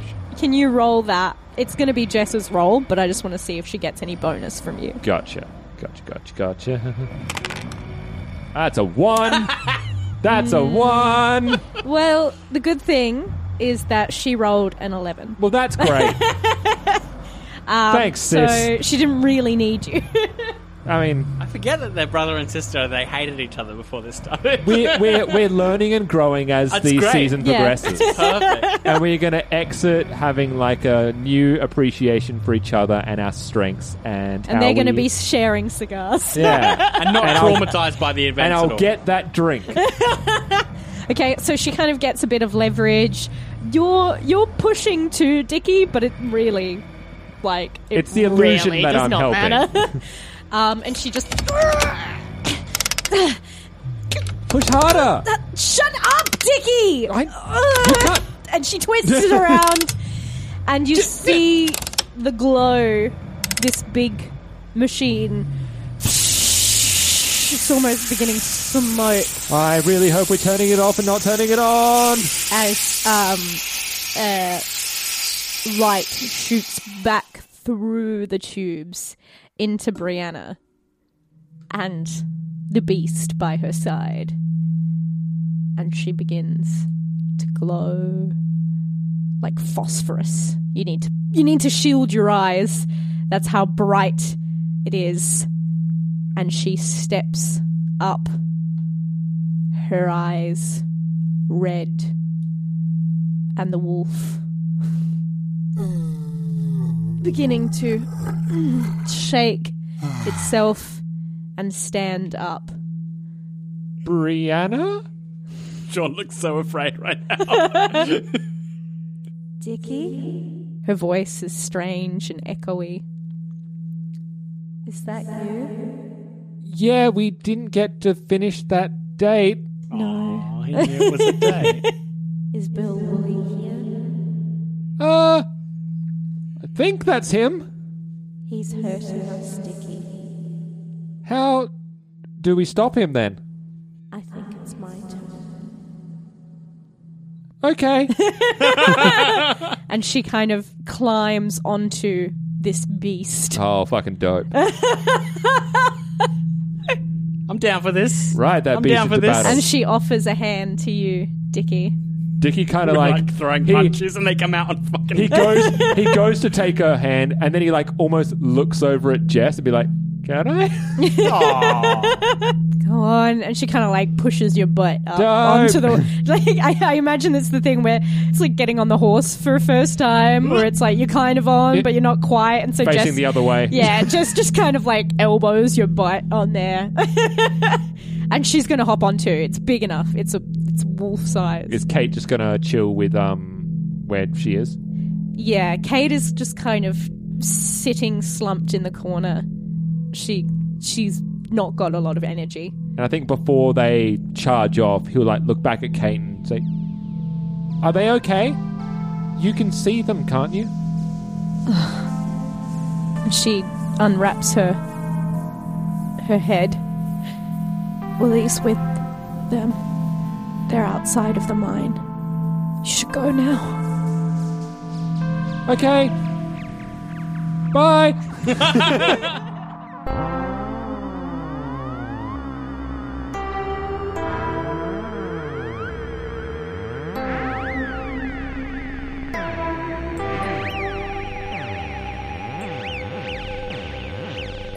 Roll to Cast Mystery Down Under is a Baby Beard media production. Find us on Facebook, Twitter, Instagram, and Discord. And all our podcasts are on Spreaker, Spotify, YouTube, and all good podcatchers. You can support us on Patreon at www.patreon.com slash babybeard. Kids on Bikes and all associated properties are trademark of Renegade Game Studios. Used with permission.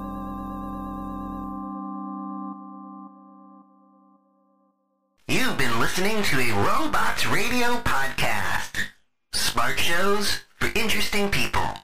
Check out all the shows at robotsradio.net. In a world where solid state electronics and vacuum tubes are still meta, people never stop loving atomic powered everything.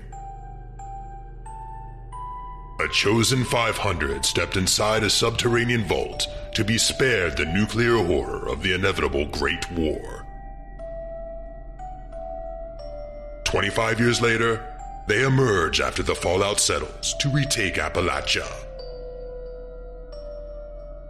Among them, two former rivals whose blood feud will tear West Virginia apart in their epic struggle for survival. Chad, a vault who has a strength of 15, an intelligence of 2, and is a complete wasteland dickhead. Simon, a complicated anti-hero who chooses light and hope, but accidentally becomes a cannibal and wakes up naked and afraid with a Scorch Beast Queen after a date goes terribly wrong. What? I mean, it's a wild wasteland, right? This dark humor radio drama will have you driving off the road and crawling out from under the fallout. Two men, one wasteland, and so many nukes. Chad, a Fallout 76 podcast, rated R, now streaming on your holotape player podcasty thing.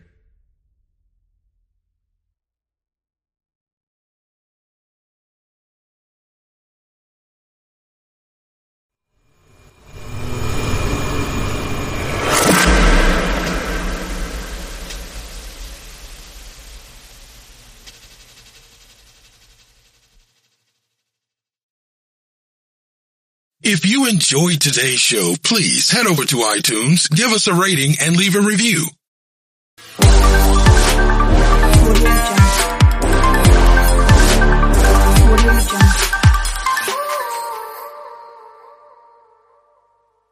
Fall is a season of gathering that brings us together with warmth and color. So whether it's a birthday, anniversary, or a special event, celebrate your friends and family with a gorgeous bouquet from 1-800-Flowers.com. 1-800-Flowers makes it easy to find your reason and brighten someone's day with exclusive offers and great values on bouquets and arrangements. To order today, visit 1-800-Flowers.com slash tune in. That's 1-800-Flowers.com slash tune in.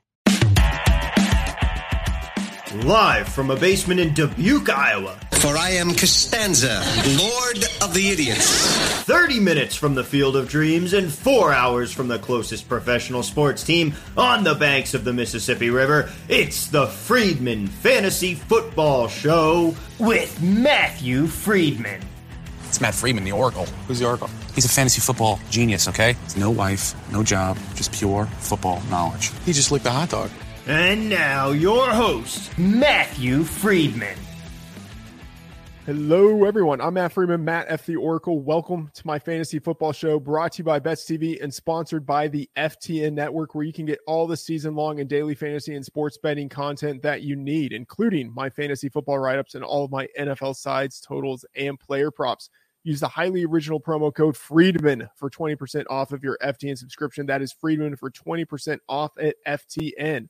Thank you for checking out the show. Subscribe to the Bets TV channel on YouTube and please rate, review, and subscribe to the show on your favorite podcast app. It is the weekly mailbag show where we cover your questions on fantasy life and everything in between. We're recording this on Thursday afternoon. Producer Tom, Thomas Viola, sidekick on the controls, connoisseur of pasta, titan of tomato sauce, Billy Joel junkie, and long suffering Jets fan. Tom, let's get started. What is the first question in the mailbag? Question number one today is going to come from SCO15 at Cedar 015. He wants to know Do you still think Deshaun Watson plays this year? Seems the last leak was a desperate attempt by Houston to find another trade partner. This one's a doozy.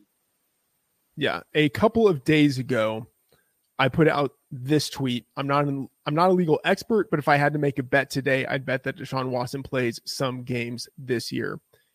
Here's some context on the tweet. I'm thinking of this more in terms of expected value and less in terms of probabilities. I think it's about 50 50 that he plays, but who really knows? The league doesn't want to set the precedent of putting someone on the commissioner's exempt list when there hasn't been criminal action brought against a player.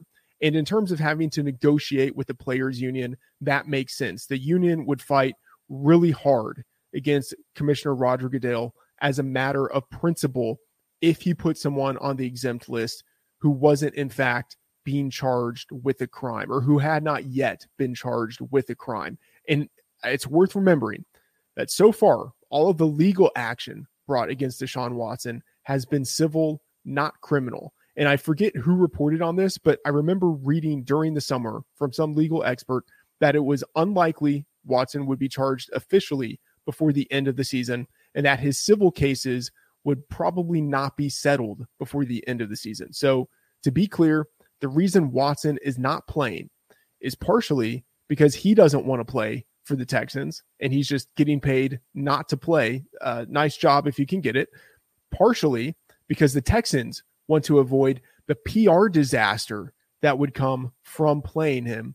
And partially because the league office, I imagine, has intimated to the Texans that if Watson plays, that would be bad for the sport as a whole, not just the Texans. So there, there are a number of factors as to why Deshaun Watson hasn't played this year.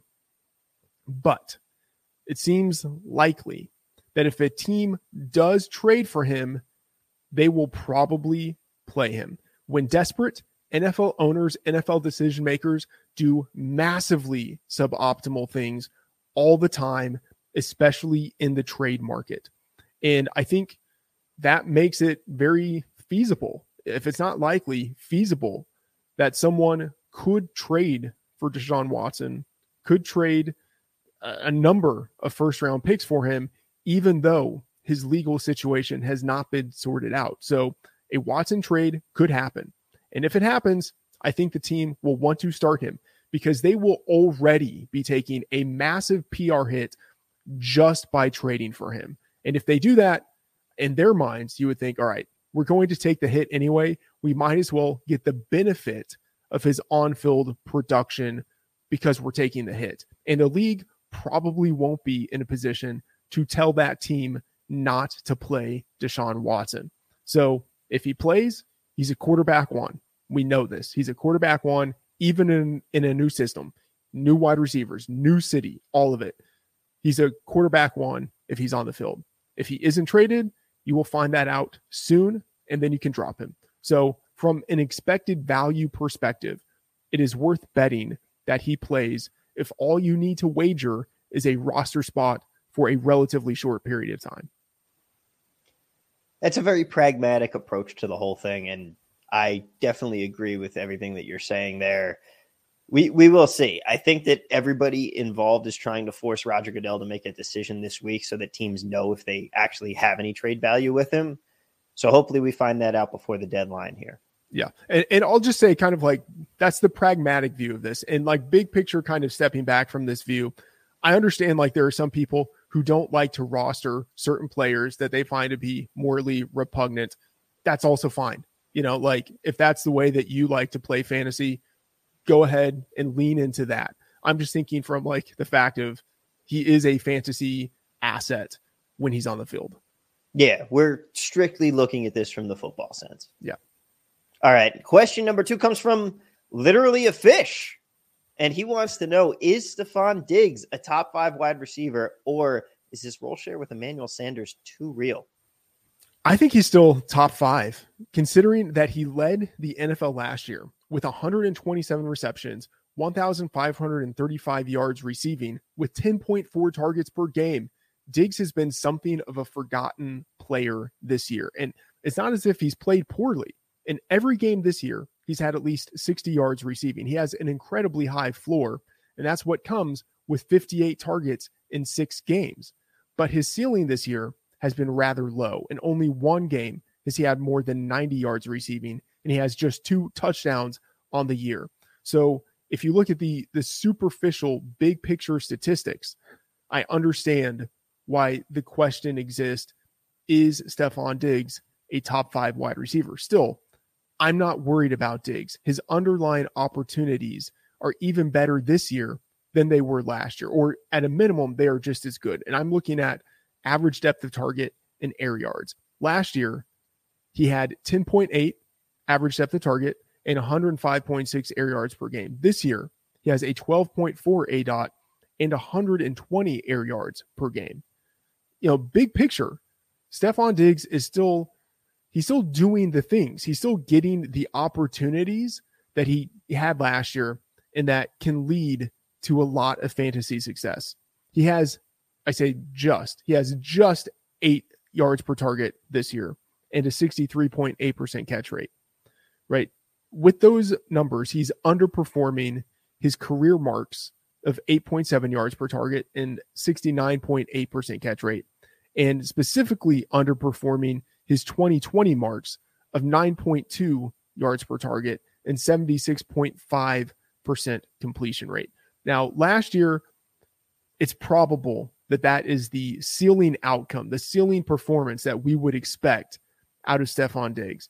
But we should also expect that what he's doing right now through the first seven weeks of the season and just six games, that that is kind of like near the bottom end of what is reasonable to expect from him given his career averages. So that I think he's going to benefit probably pretty soon from some positive regression. And that means to me, he's still a top five fantasy wide receiver. All right. Question number three comes from Zach Barnes at the Zach Barnes on Twitter. And he has a very, very pressing question. What is the best tomato variety? And he says there Tom. is a correct answer. Yeah, Tom. Uh, I admire your restraint for not putting this number one. Uh, we both know that I have no answer to this question, but Tomothy, I am assuming that you have an opinion on this. Give it to us. I mean, I have a reputation to uphold now as the Titan of tomato sauce, Matt. Yes. So, of course, I had to instantly go to the actual oracle, the, the source of all tomato based knowledge, just to confirm what I already knew. The definitive answer to this question from my mother herself San Marzano tomatoes. There's no there, there's no equal. It is the best for sauce, it is the best tasting, it is the most versatile tomato. It is the king of tomatoes. Can you describe what differentiates this type of tomato from some of your other types of tomatoes? It's all in the flavor. It, it's the perfect balance of sweetness without being too sweet and just strikes that perfect, perfect balance that you need for a good tomato sauce. Okay. Uh, do you think of this type of tomato more as tomato sauce tomato, or is this the kind that you could just sort of like cut up and just eat slices of this tomato with some cheese next to it, maybe some olive oil, whatever it is, however it is that you like to consume raw tomatoes? Is this in that vein, or is this only tomato sauce tomatoes? Um, I'm not much of a raw tomato guy, but yeah, this is this is an elite tomato. It is the Tom Brady of tomatoes. You can use it anywhere. Okay. I, I think you undercut your case a little bit for being the titan of tomato sauce. Maybe you are only the titan of tomato sauce and not the titan of tomatoes. Well, that Um, is that, that that is the branding that was that was bestowed. I never claimed to be the all around tomato guy, but when it comes to sauce form, I'm there. Okay. All right. Let's get to the next question here. Adam Koski at Dr. A. Kos. Welcome back to the show, Adam. He wants to know who is your favorite quarterback streamer this week outside the top 12, not named Carson Wentz. Couple different differentiators there. Yes. So outside the top 12, and it cannot be Carson Wentz. I have Danny Dimes, Daniel Jones in the top 12. Obviously, great matchup against the Chiefs, but we can't talk about him because he's in the top 12. So outside of the top 12, I'm going with Teddy Bridgewater. Uh, Bridgewater has disappointed recently, five interceptions in his past three games, but he's coming off of Thursday night football. So he has three extra days of rest, and he's going against Washington, which has allowed a league high fantasy points to opposing quarterbacks. Bridgewater, I think, is always historically undervalued 39 and 18 against the spread for his career. That is indicative of a quarterback that the market, whether it's betting, whether it's fantasy, the market just tends to undervalue. And actually, this year, even with the interceptions he's recently thrown, he's actually number four for the season in combined expected points added and completion percentage over expectation. He's been throwing the ball much more aggressively downfield. He's actually been decent on a per attempt basis, and he gets Jerry Jeudy back this week. So I really like him. He's played better than people think. And then now he's got that great matchup. All right, the next question here comes from David at Perfected, and he wants to know: Do you think Calvin Ridley will pick it up as the season goes on, or are we just in for more disappointment? I absolutely want Calvin Ridley on all of my fantasy team fantasy teams. He has 52 targets, five games. He's probably my favorite buy low player right now. He has 5.4 yards per target this year. People are really disappointed, but that's just a five game sample. We have the much larger sample of his entire career. For his career, he has 8.8 yards per target. And in his three prior seasons, he has 9.3 yards per target. I think he is a massive positive regression candidate. And people might have concerns about Matt Ryan, but after his horrible week one performance in the five games since then, he has a 69.4% completion rate and has over just over 1,500 yards passing. So a little over 300 yards passing per game. I don't think Matt Ryan is going to hold back Calvin Ridley. So I expect to see Ridley bounce back very soon. I'm trying I'm trying to acquire him everywhere before this weekend because I think this could be the, the chance when he goes off. All right, and piggybacking off of that question, you put out a Twitter poll earlier this week.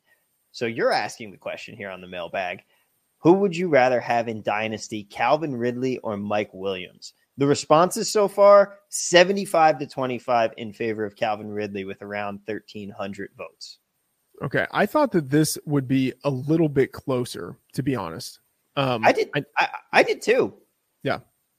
So, you know, I think what it indicates is that um, the market, the dynasty market at least, still likes Calvin Ridley, although he's not as valuable in the trading market as he used to be.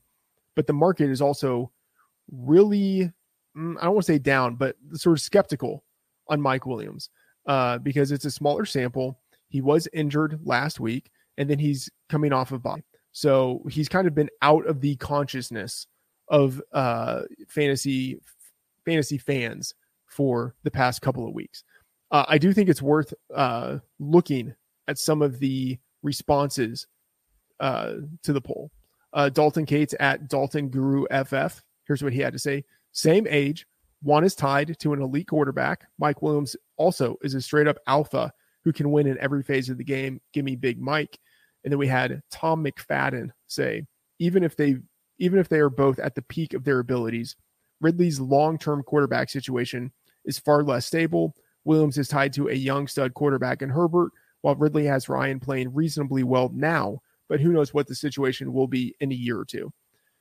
And as I said, I think now is the time to try to buy low on Ridley. But I'm thinking, uh, I, I, think I'm higher on Mike Williams than the overall trading market is, if this poll is any indication. So I guess that means I'm looking to acquire both of these guys. Williams has always had the talent, but he has been in a suboptimal offense up to this point in his career. And now he's got a well rounded role in an offense that plays fast and an ascending quarterback. If we remove week six when he played you know, relatively reduced number of snaps because of the injury, Williams has 51 targets in five games. I mean, that's that's elite usage. He's he is being used the way a strong number one wide receiver would be used. And I think people look at Keenan Allen there as someone who is still siphoning targets away, and they think that Mike Williams has a capped ceiling.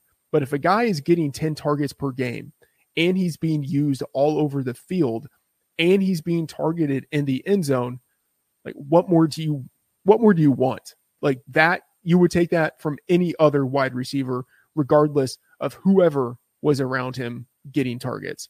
And he's practicing in full coming out of the bye. So the injury situation that he was facing in week 6 doesn't seem to be applicable now. I think there is much more comparability in intrinsic value between these two players than the market thinks. And that is not a knock at all on Ridley.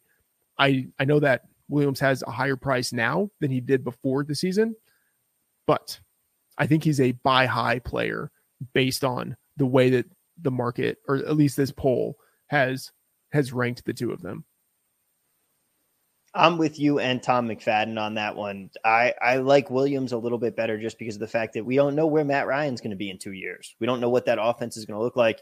And Justin Herbert, 99, very, very strong chance that we have not even seen the best of Herbert and what Williams is going to be able to do with him in this offense. Yeah, I think that's accurate. It is possible that Williams leaves in free agency. Maybe he gets the franchise tag this offseason, but uh, you know, there's always that possibility too. But I think he probably stays given the success that he's had.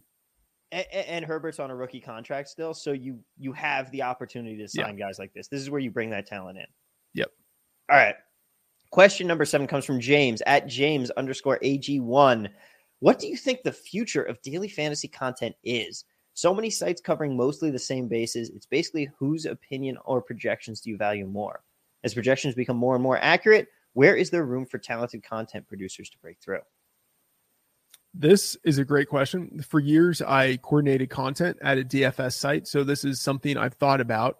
Uh, and as we said, there's so much content. So what distinguishes worthwhile DFS content from the rest of it? Uh, I think there are a few factors. Um, a lot of people can write or podcast, but few sites have really great tools, research tools, optimizers, tools that actually make a difference to your DFS performance, whether you're playing cash games or I'd say, especially if you're playing in tournaments.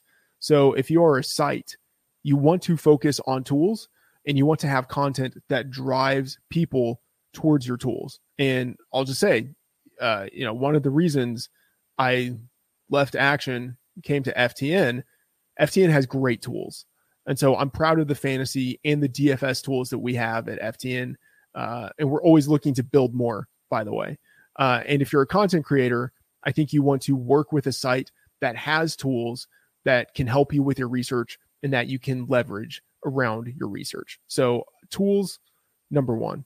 Uh, number two, I mean, this is sort of uh, kind of vague and also obvious, but winning information, right? A lot of people have opinions, but ultimately, long term success in the market is the arbiter. Can you give fantasy advice or guidance or insight, however it is that you frame what it is that you say? Can you give information that helps people win?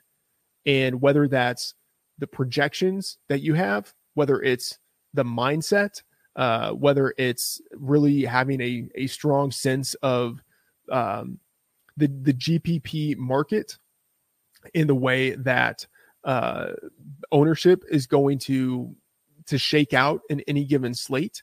Um, whatever it is, your information has to be, you know, quote unquote, winning. It has to be something that actually adds value. Uh, another thing is your content easy to consume, and I'd say some of this is like how does it look visually on a phone or on a computer screen? Um, can people get through it quickly? Another aspect of this is entertainment. Some people think that's important. I don't. I don't know. Maybe it is. Uh, I, I mean, some sites are fairly dry and they have a lot of success. Other sites lean more into the entertainment angle and they also have success. A balance between the two, like between education and entertainment, that's probably the way to go. But I think you just kind of have to think about how it is that entertainment factors into the overall the overall scope of what it is that you want to accomplish. And then I would say finally, and this this dovetails with winning information, but it's a little bit different. Um, is there a unique quality or aspect or knowledge that you have? Do you have some angle that other people don't have? Some perspective that people just can't find anywhere else? If you have that, then that obviously is a differentiator, uh, and it's it's a very marketable differentiator that helps people see very quickly what it is that they can get from you that they can't get from someone else. So those are the big picture thoughts I have about DFS content and what the future of it might look like and if you're a content provider, content creator, what it is that you can do to give yourself an edge. The next question up comes from Shane Rimplazo at Rimplazo. Shane, he wants to know should he be trading for Joe Mixon and give up, I'm guessing, Elijah Mitchell and Jerry Jeudy? Yes. Uh, I like this question a lot. When people ask trade questions, I normally respond with something like, whatever puts the most fantasy points into your starting lineup, that's probably what you want to do. And I still have that in mind here, but in a less obvious way. Right now, Jeudy probably isn't a starter for you. I mean, that's obvious he's been on IR, but when he returns, he he probably won't be in your starting lineup right away. But Mitchell is in your starting lineup. And if you trade Mitchell and Jeudy for Mixon, then you are upgrading one of your running back spots and you're giving up some wide receiver depth to make that happen. On the surface, I like that idea. But the particulars of this trade give me some pause. I like Mixon, but I also really like Elijah Mitchell. Like I like him a lot. In his four games, Mitchell has a 63 to 14 edge in carries over all of the other 49ers running backs. And that includes the week one game he didn't start.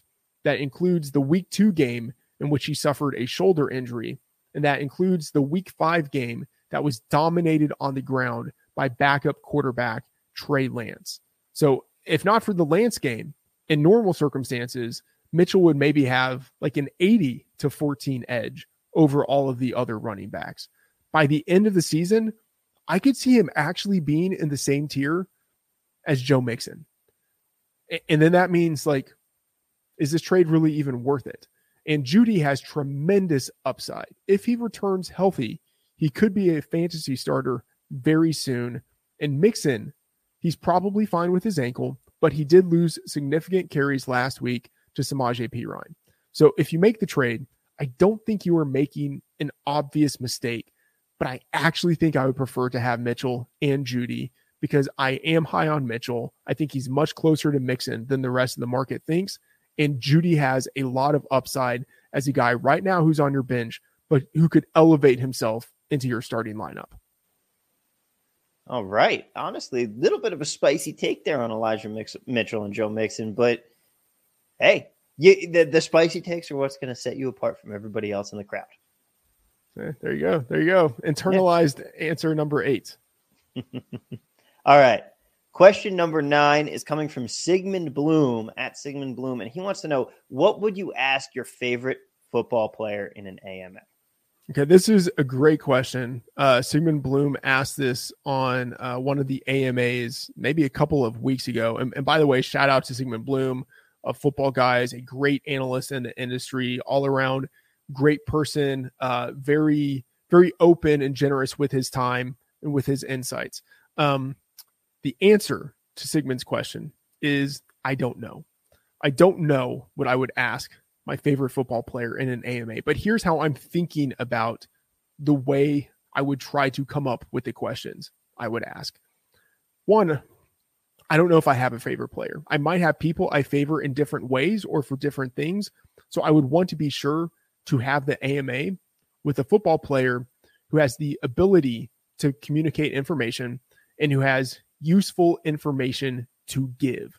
So, you know, I, I might be looking for a more cerebral football player instead of one who I, I mean, I don't want to like you know, say someone who's a meathead, but you get what I'm saying. Someone who's not as intellectually gifted.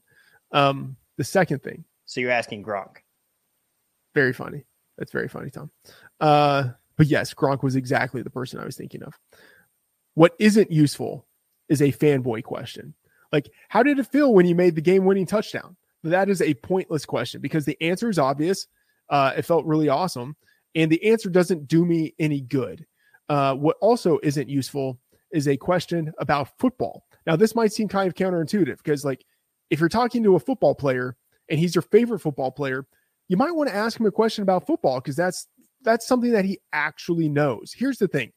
I don't know enough about football, like the X's and the O's of it, to make sense of whatever high level expert answer this player gives me.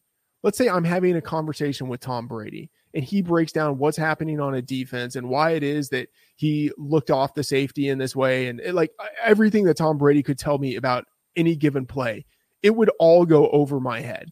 And maybe I would soak up a little bit of it, but it just it would be a waste of both of our times for me to ask him that question. What question might be useful is something that has to do with life strategy, discipline, willpower, strength training, healthy living. Successful players are total subject matter experts when it comes to conquering themselves and managing themselves. So if I could get information from someone who has had success in that way, that actually might be worthwhile. And this might also seem counterintuitive, but it might be useful to talk with a player who is an expert in something else. So, someone who is an expert in finance, in analytics, an expert at chess.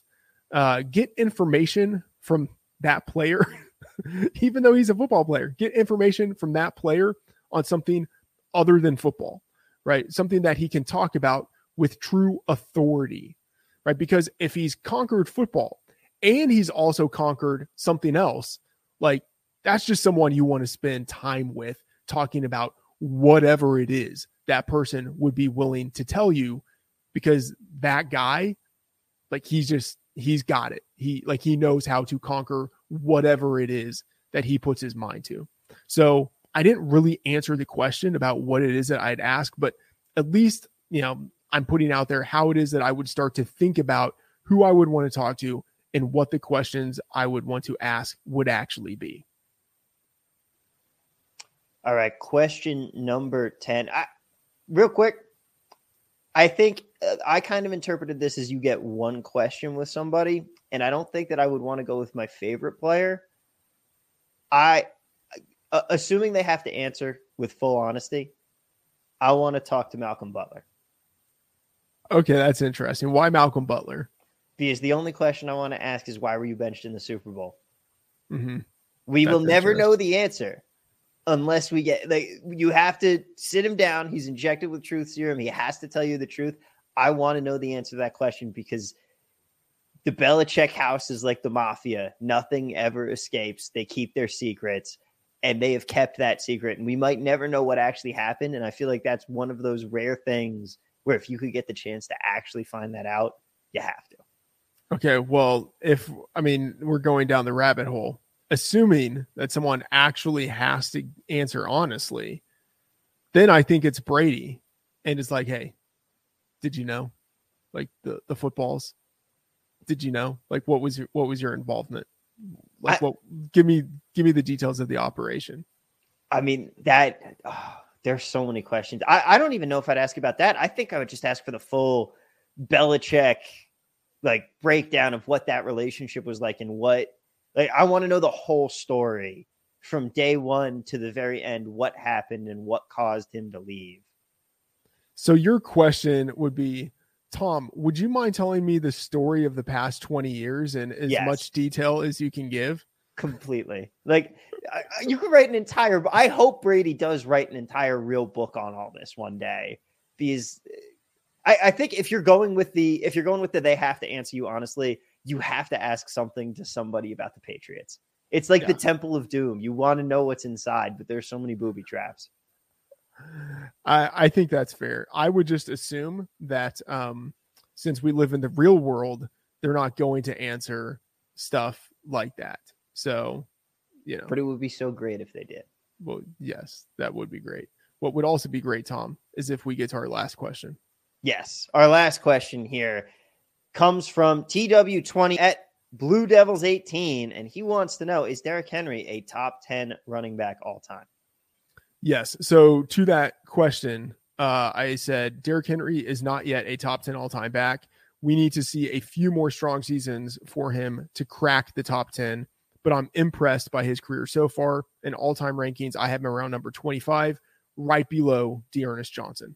Uh, obviously, this was tweeted out in the wake of Dearness Johnson dominating on Thursday Night Football last week. Um, my real, I, I'm using air quotes here, my quote unquote real top 10 uh, for running backs.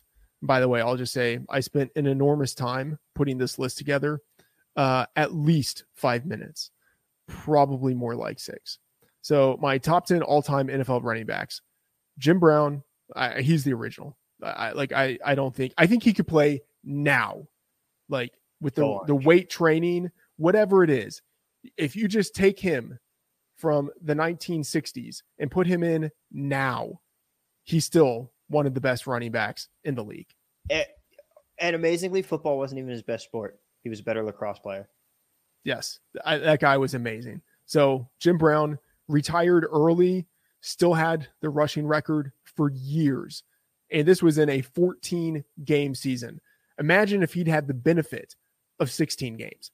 Anyway, he he's the best. He's the best. I think hands down, he's the best. Barry Sanders, number two, played behind uh, you know, a, a subpar offensive line for the majority of his career. He was just a walking highlight reel. Walter Payton, just have to give respect to Payton for ultimately breaking Jim Brown's record. Uh, a great all around player for years. Emmitt Smith, I have number four. I feel like I have to have Smith in the top five. Uh, Smith is as the record holder, uh, you know, one of the key players on a, a three time Super Bowl winning team. Um, you know, it, I, I don't have him number one. Some people, especially Cowboys fans, would have him number one. I can't go that far. I have to acknowledge the greatness of the other players, but Emmitt Smith certainly must be in the top four. Uh, sorry, the top five. Number five. This is where you could go a number of ways. I have LaDainian Tomlinson number five, um, in part because I think he is one of the best all around running backs that we've had in terms of his ability as a receiver and his ability as a runner. He broke you know several records. Um, I don't know. I, I think that just and I'll just say there's a little bit of a homerism pick here. All right. I went to TCU. All right, we got this right up here. The Horn Frog bobblehead. I don't know. I just I have to go with LaDainian Tomlinson, number five. Gale Sayers is sort of like the Sandy Koufax of running backs in NFL history. Fantastic career, cut short, but I mean, if he had just extended that for another six years, might be the greatest running back of all time. Marshall Faulk, um, you know, I think of him as sort of the lesser LaDainian Tomlinson, better as a receiver, not as good as a runner. Incredible all around player. That's why I have him number seven ahead of number eight, Adrian Peterson. Peterson, one of the best pure runners we've ever had. I think Faulk is a little bit ahead of him because of what he could do as a receiver. Played fewer seasons, still had more overall yards from scrimmage because of his receiving ability. Number nine, number 10, Eric Dickerson, Tony Dorsett. Went with some guys kind of from the older generation. A ton of respect for both of them. I just didn't feel that they belonged above LT, Sayers, Faulk, and Peterson. So that is the highly subjective list. I will say, I mean, of course, I'm the one who created it. I think it's a pretty good list. It was at least done in a very plus EV way, and that it literally took me five minutes to come up with the list. I could spend five hours on the list, and it would be probably probably pretty similar to the way this list looks now at the end of it. And so it's like, what would be the point? So anyway, this is my totally subjective top 10. It's a quality list. I especially love your choice at number one. The only guy that I might try and throw up in my top 10. Uh, Can I guess? Yeah. Curtis Martin. Oh, all right. There are two guys that I should throw in my top 10 because Curtis Martin was an all time beast. Yeah. Okay. Who, who's the other one? Who's the one you were thinking of? Floyd Little. Can you really put him in the top 10? Uh, maybe not, but I, I'm tremendously biased. I mean, he was a Hall of Fame running back. He was fantastic. And also, holy cow, that run that Syracuse had at the running back position from Jim Brown to Ernie Davis to Floyd Little. Yeah. Like, yes, I might be taking his college career a little too much into account there, but what a killer run of running backs that was. Yeah. I mean, little little was great. I don't know. I just I don't think he had a long enough of, of a career, and I don't think like the peaks were as high as I would want, or like as sustained as I would want. And Mhm. so, like my brain starts to get to the point of okay, if I'm thinking of Floyd Little, at that point I just jump and I'm like, what about Jim Thorpe? Like, why why, Oh, don't, yeah. why don't I? You know, Jim So Thorpe's an all time athlete. Yeah, you know, but it's like I don't know if he's a top 10 guy. So like this is a very kind of statistically driven top 10 versus like some of the a little more subjective feel of like this guy was a Hall of Famer, important in the game for his era. He belongs mm-hmm. in the top 10. That's fair. And again, for a list you made in five minutes, I think you were incredibly thorough. Yeah. All right, Tom, let's get to the end of it here. Yes, let's do just that. Where can everybody find all of the great content you're putting out each and every day? You can find the work at FTN Network. On Friday, I published the fantasy football breakdown. On Thursday, the best bets article, which is live right now. On Tuesday, I published the fantasy rankings, which I update on Thursday. About to update those right after this show. Update them again on Saturday and Sunday, all throughout the week. In the FTN best tracker, I'm putting in my NFL sides, totals, and player props on Twitter, on YouTube, on your favorite podcast app, and on FTN. You can get daily episodes of the Freedman Fantasy Football Show and the Degenerate Sports Betting Show. And always use the highly original promo code Freedman for 20% off at FTN. All right, that is the show. You can find me and Tommy V on Twitter at Matt F. The Oracle and TV at Work. Thanks for joining us and see you next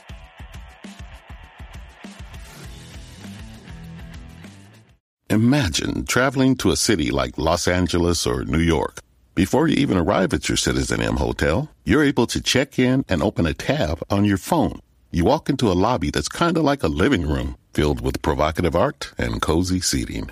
Then you head up to your room with this giant bed and window to match as you sip the perfect latte ordered from your Citizen M app.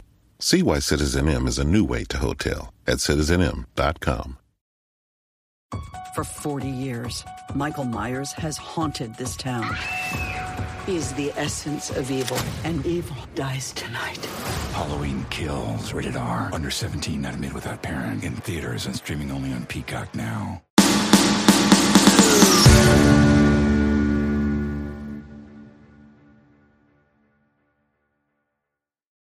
If you enjoyed this episode, please leave us a review on iTunes.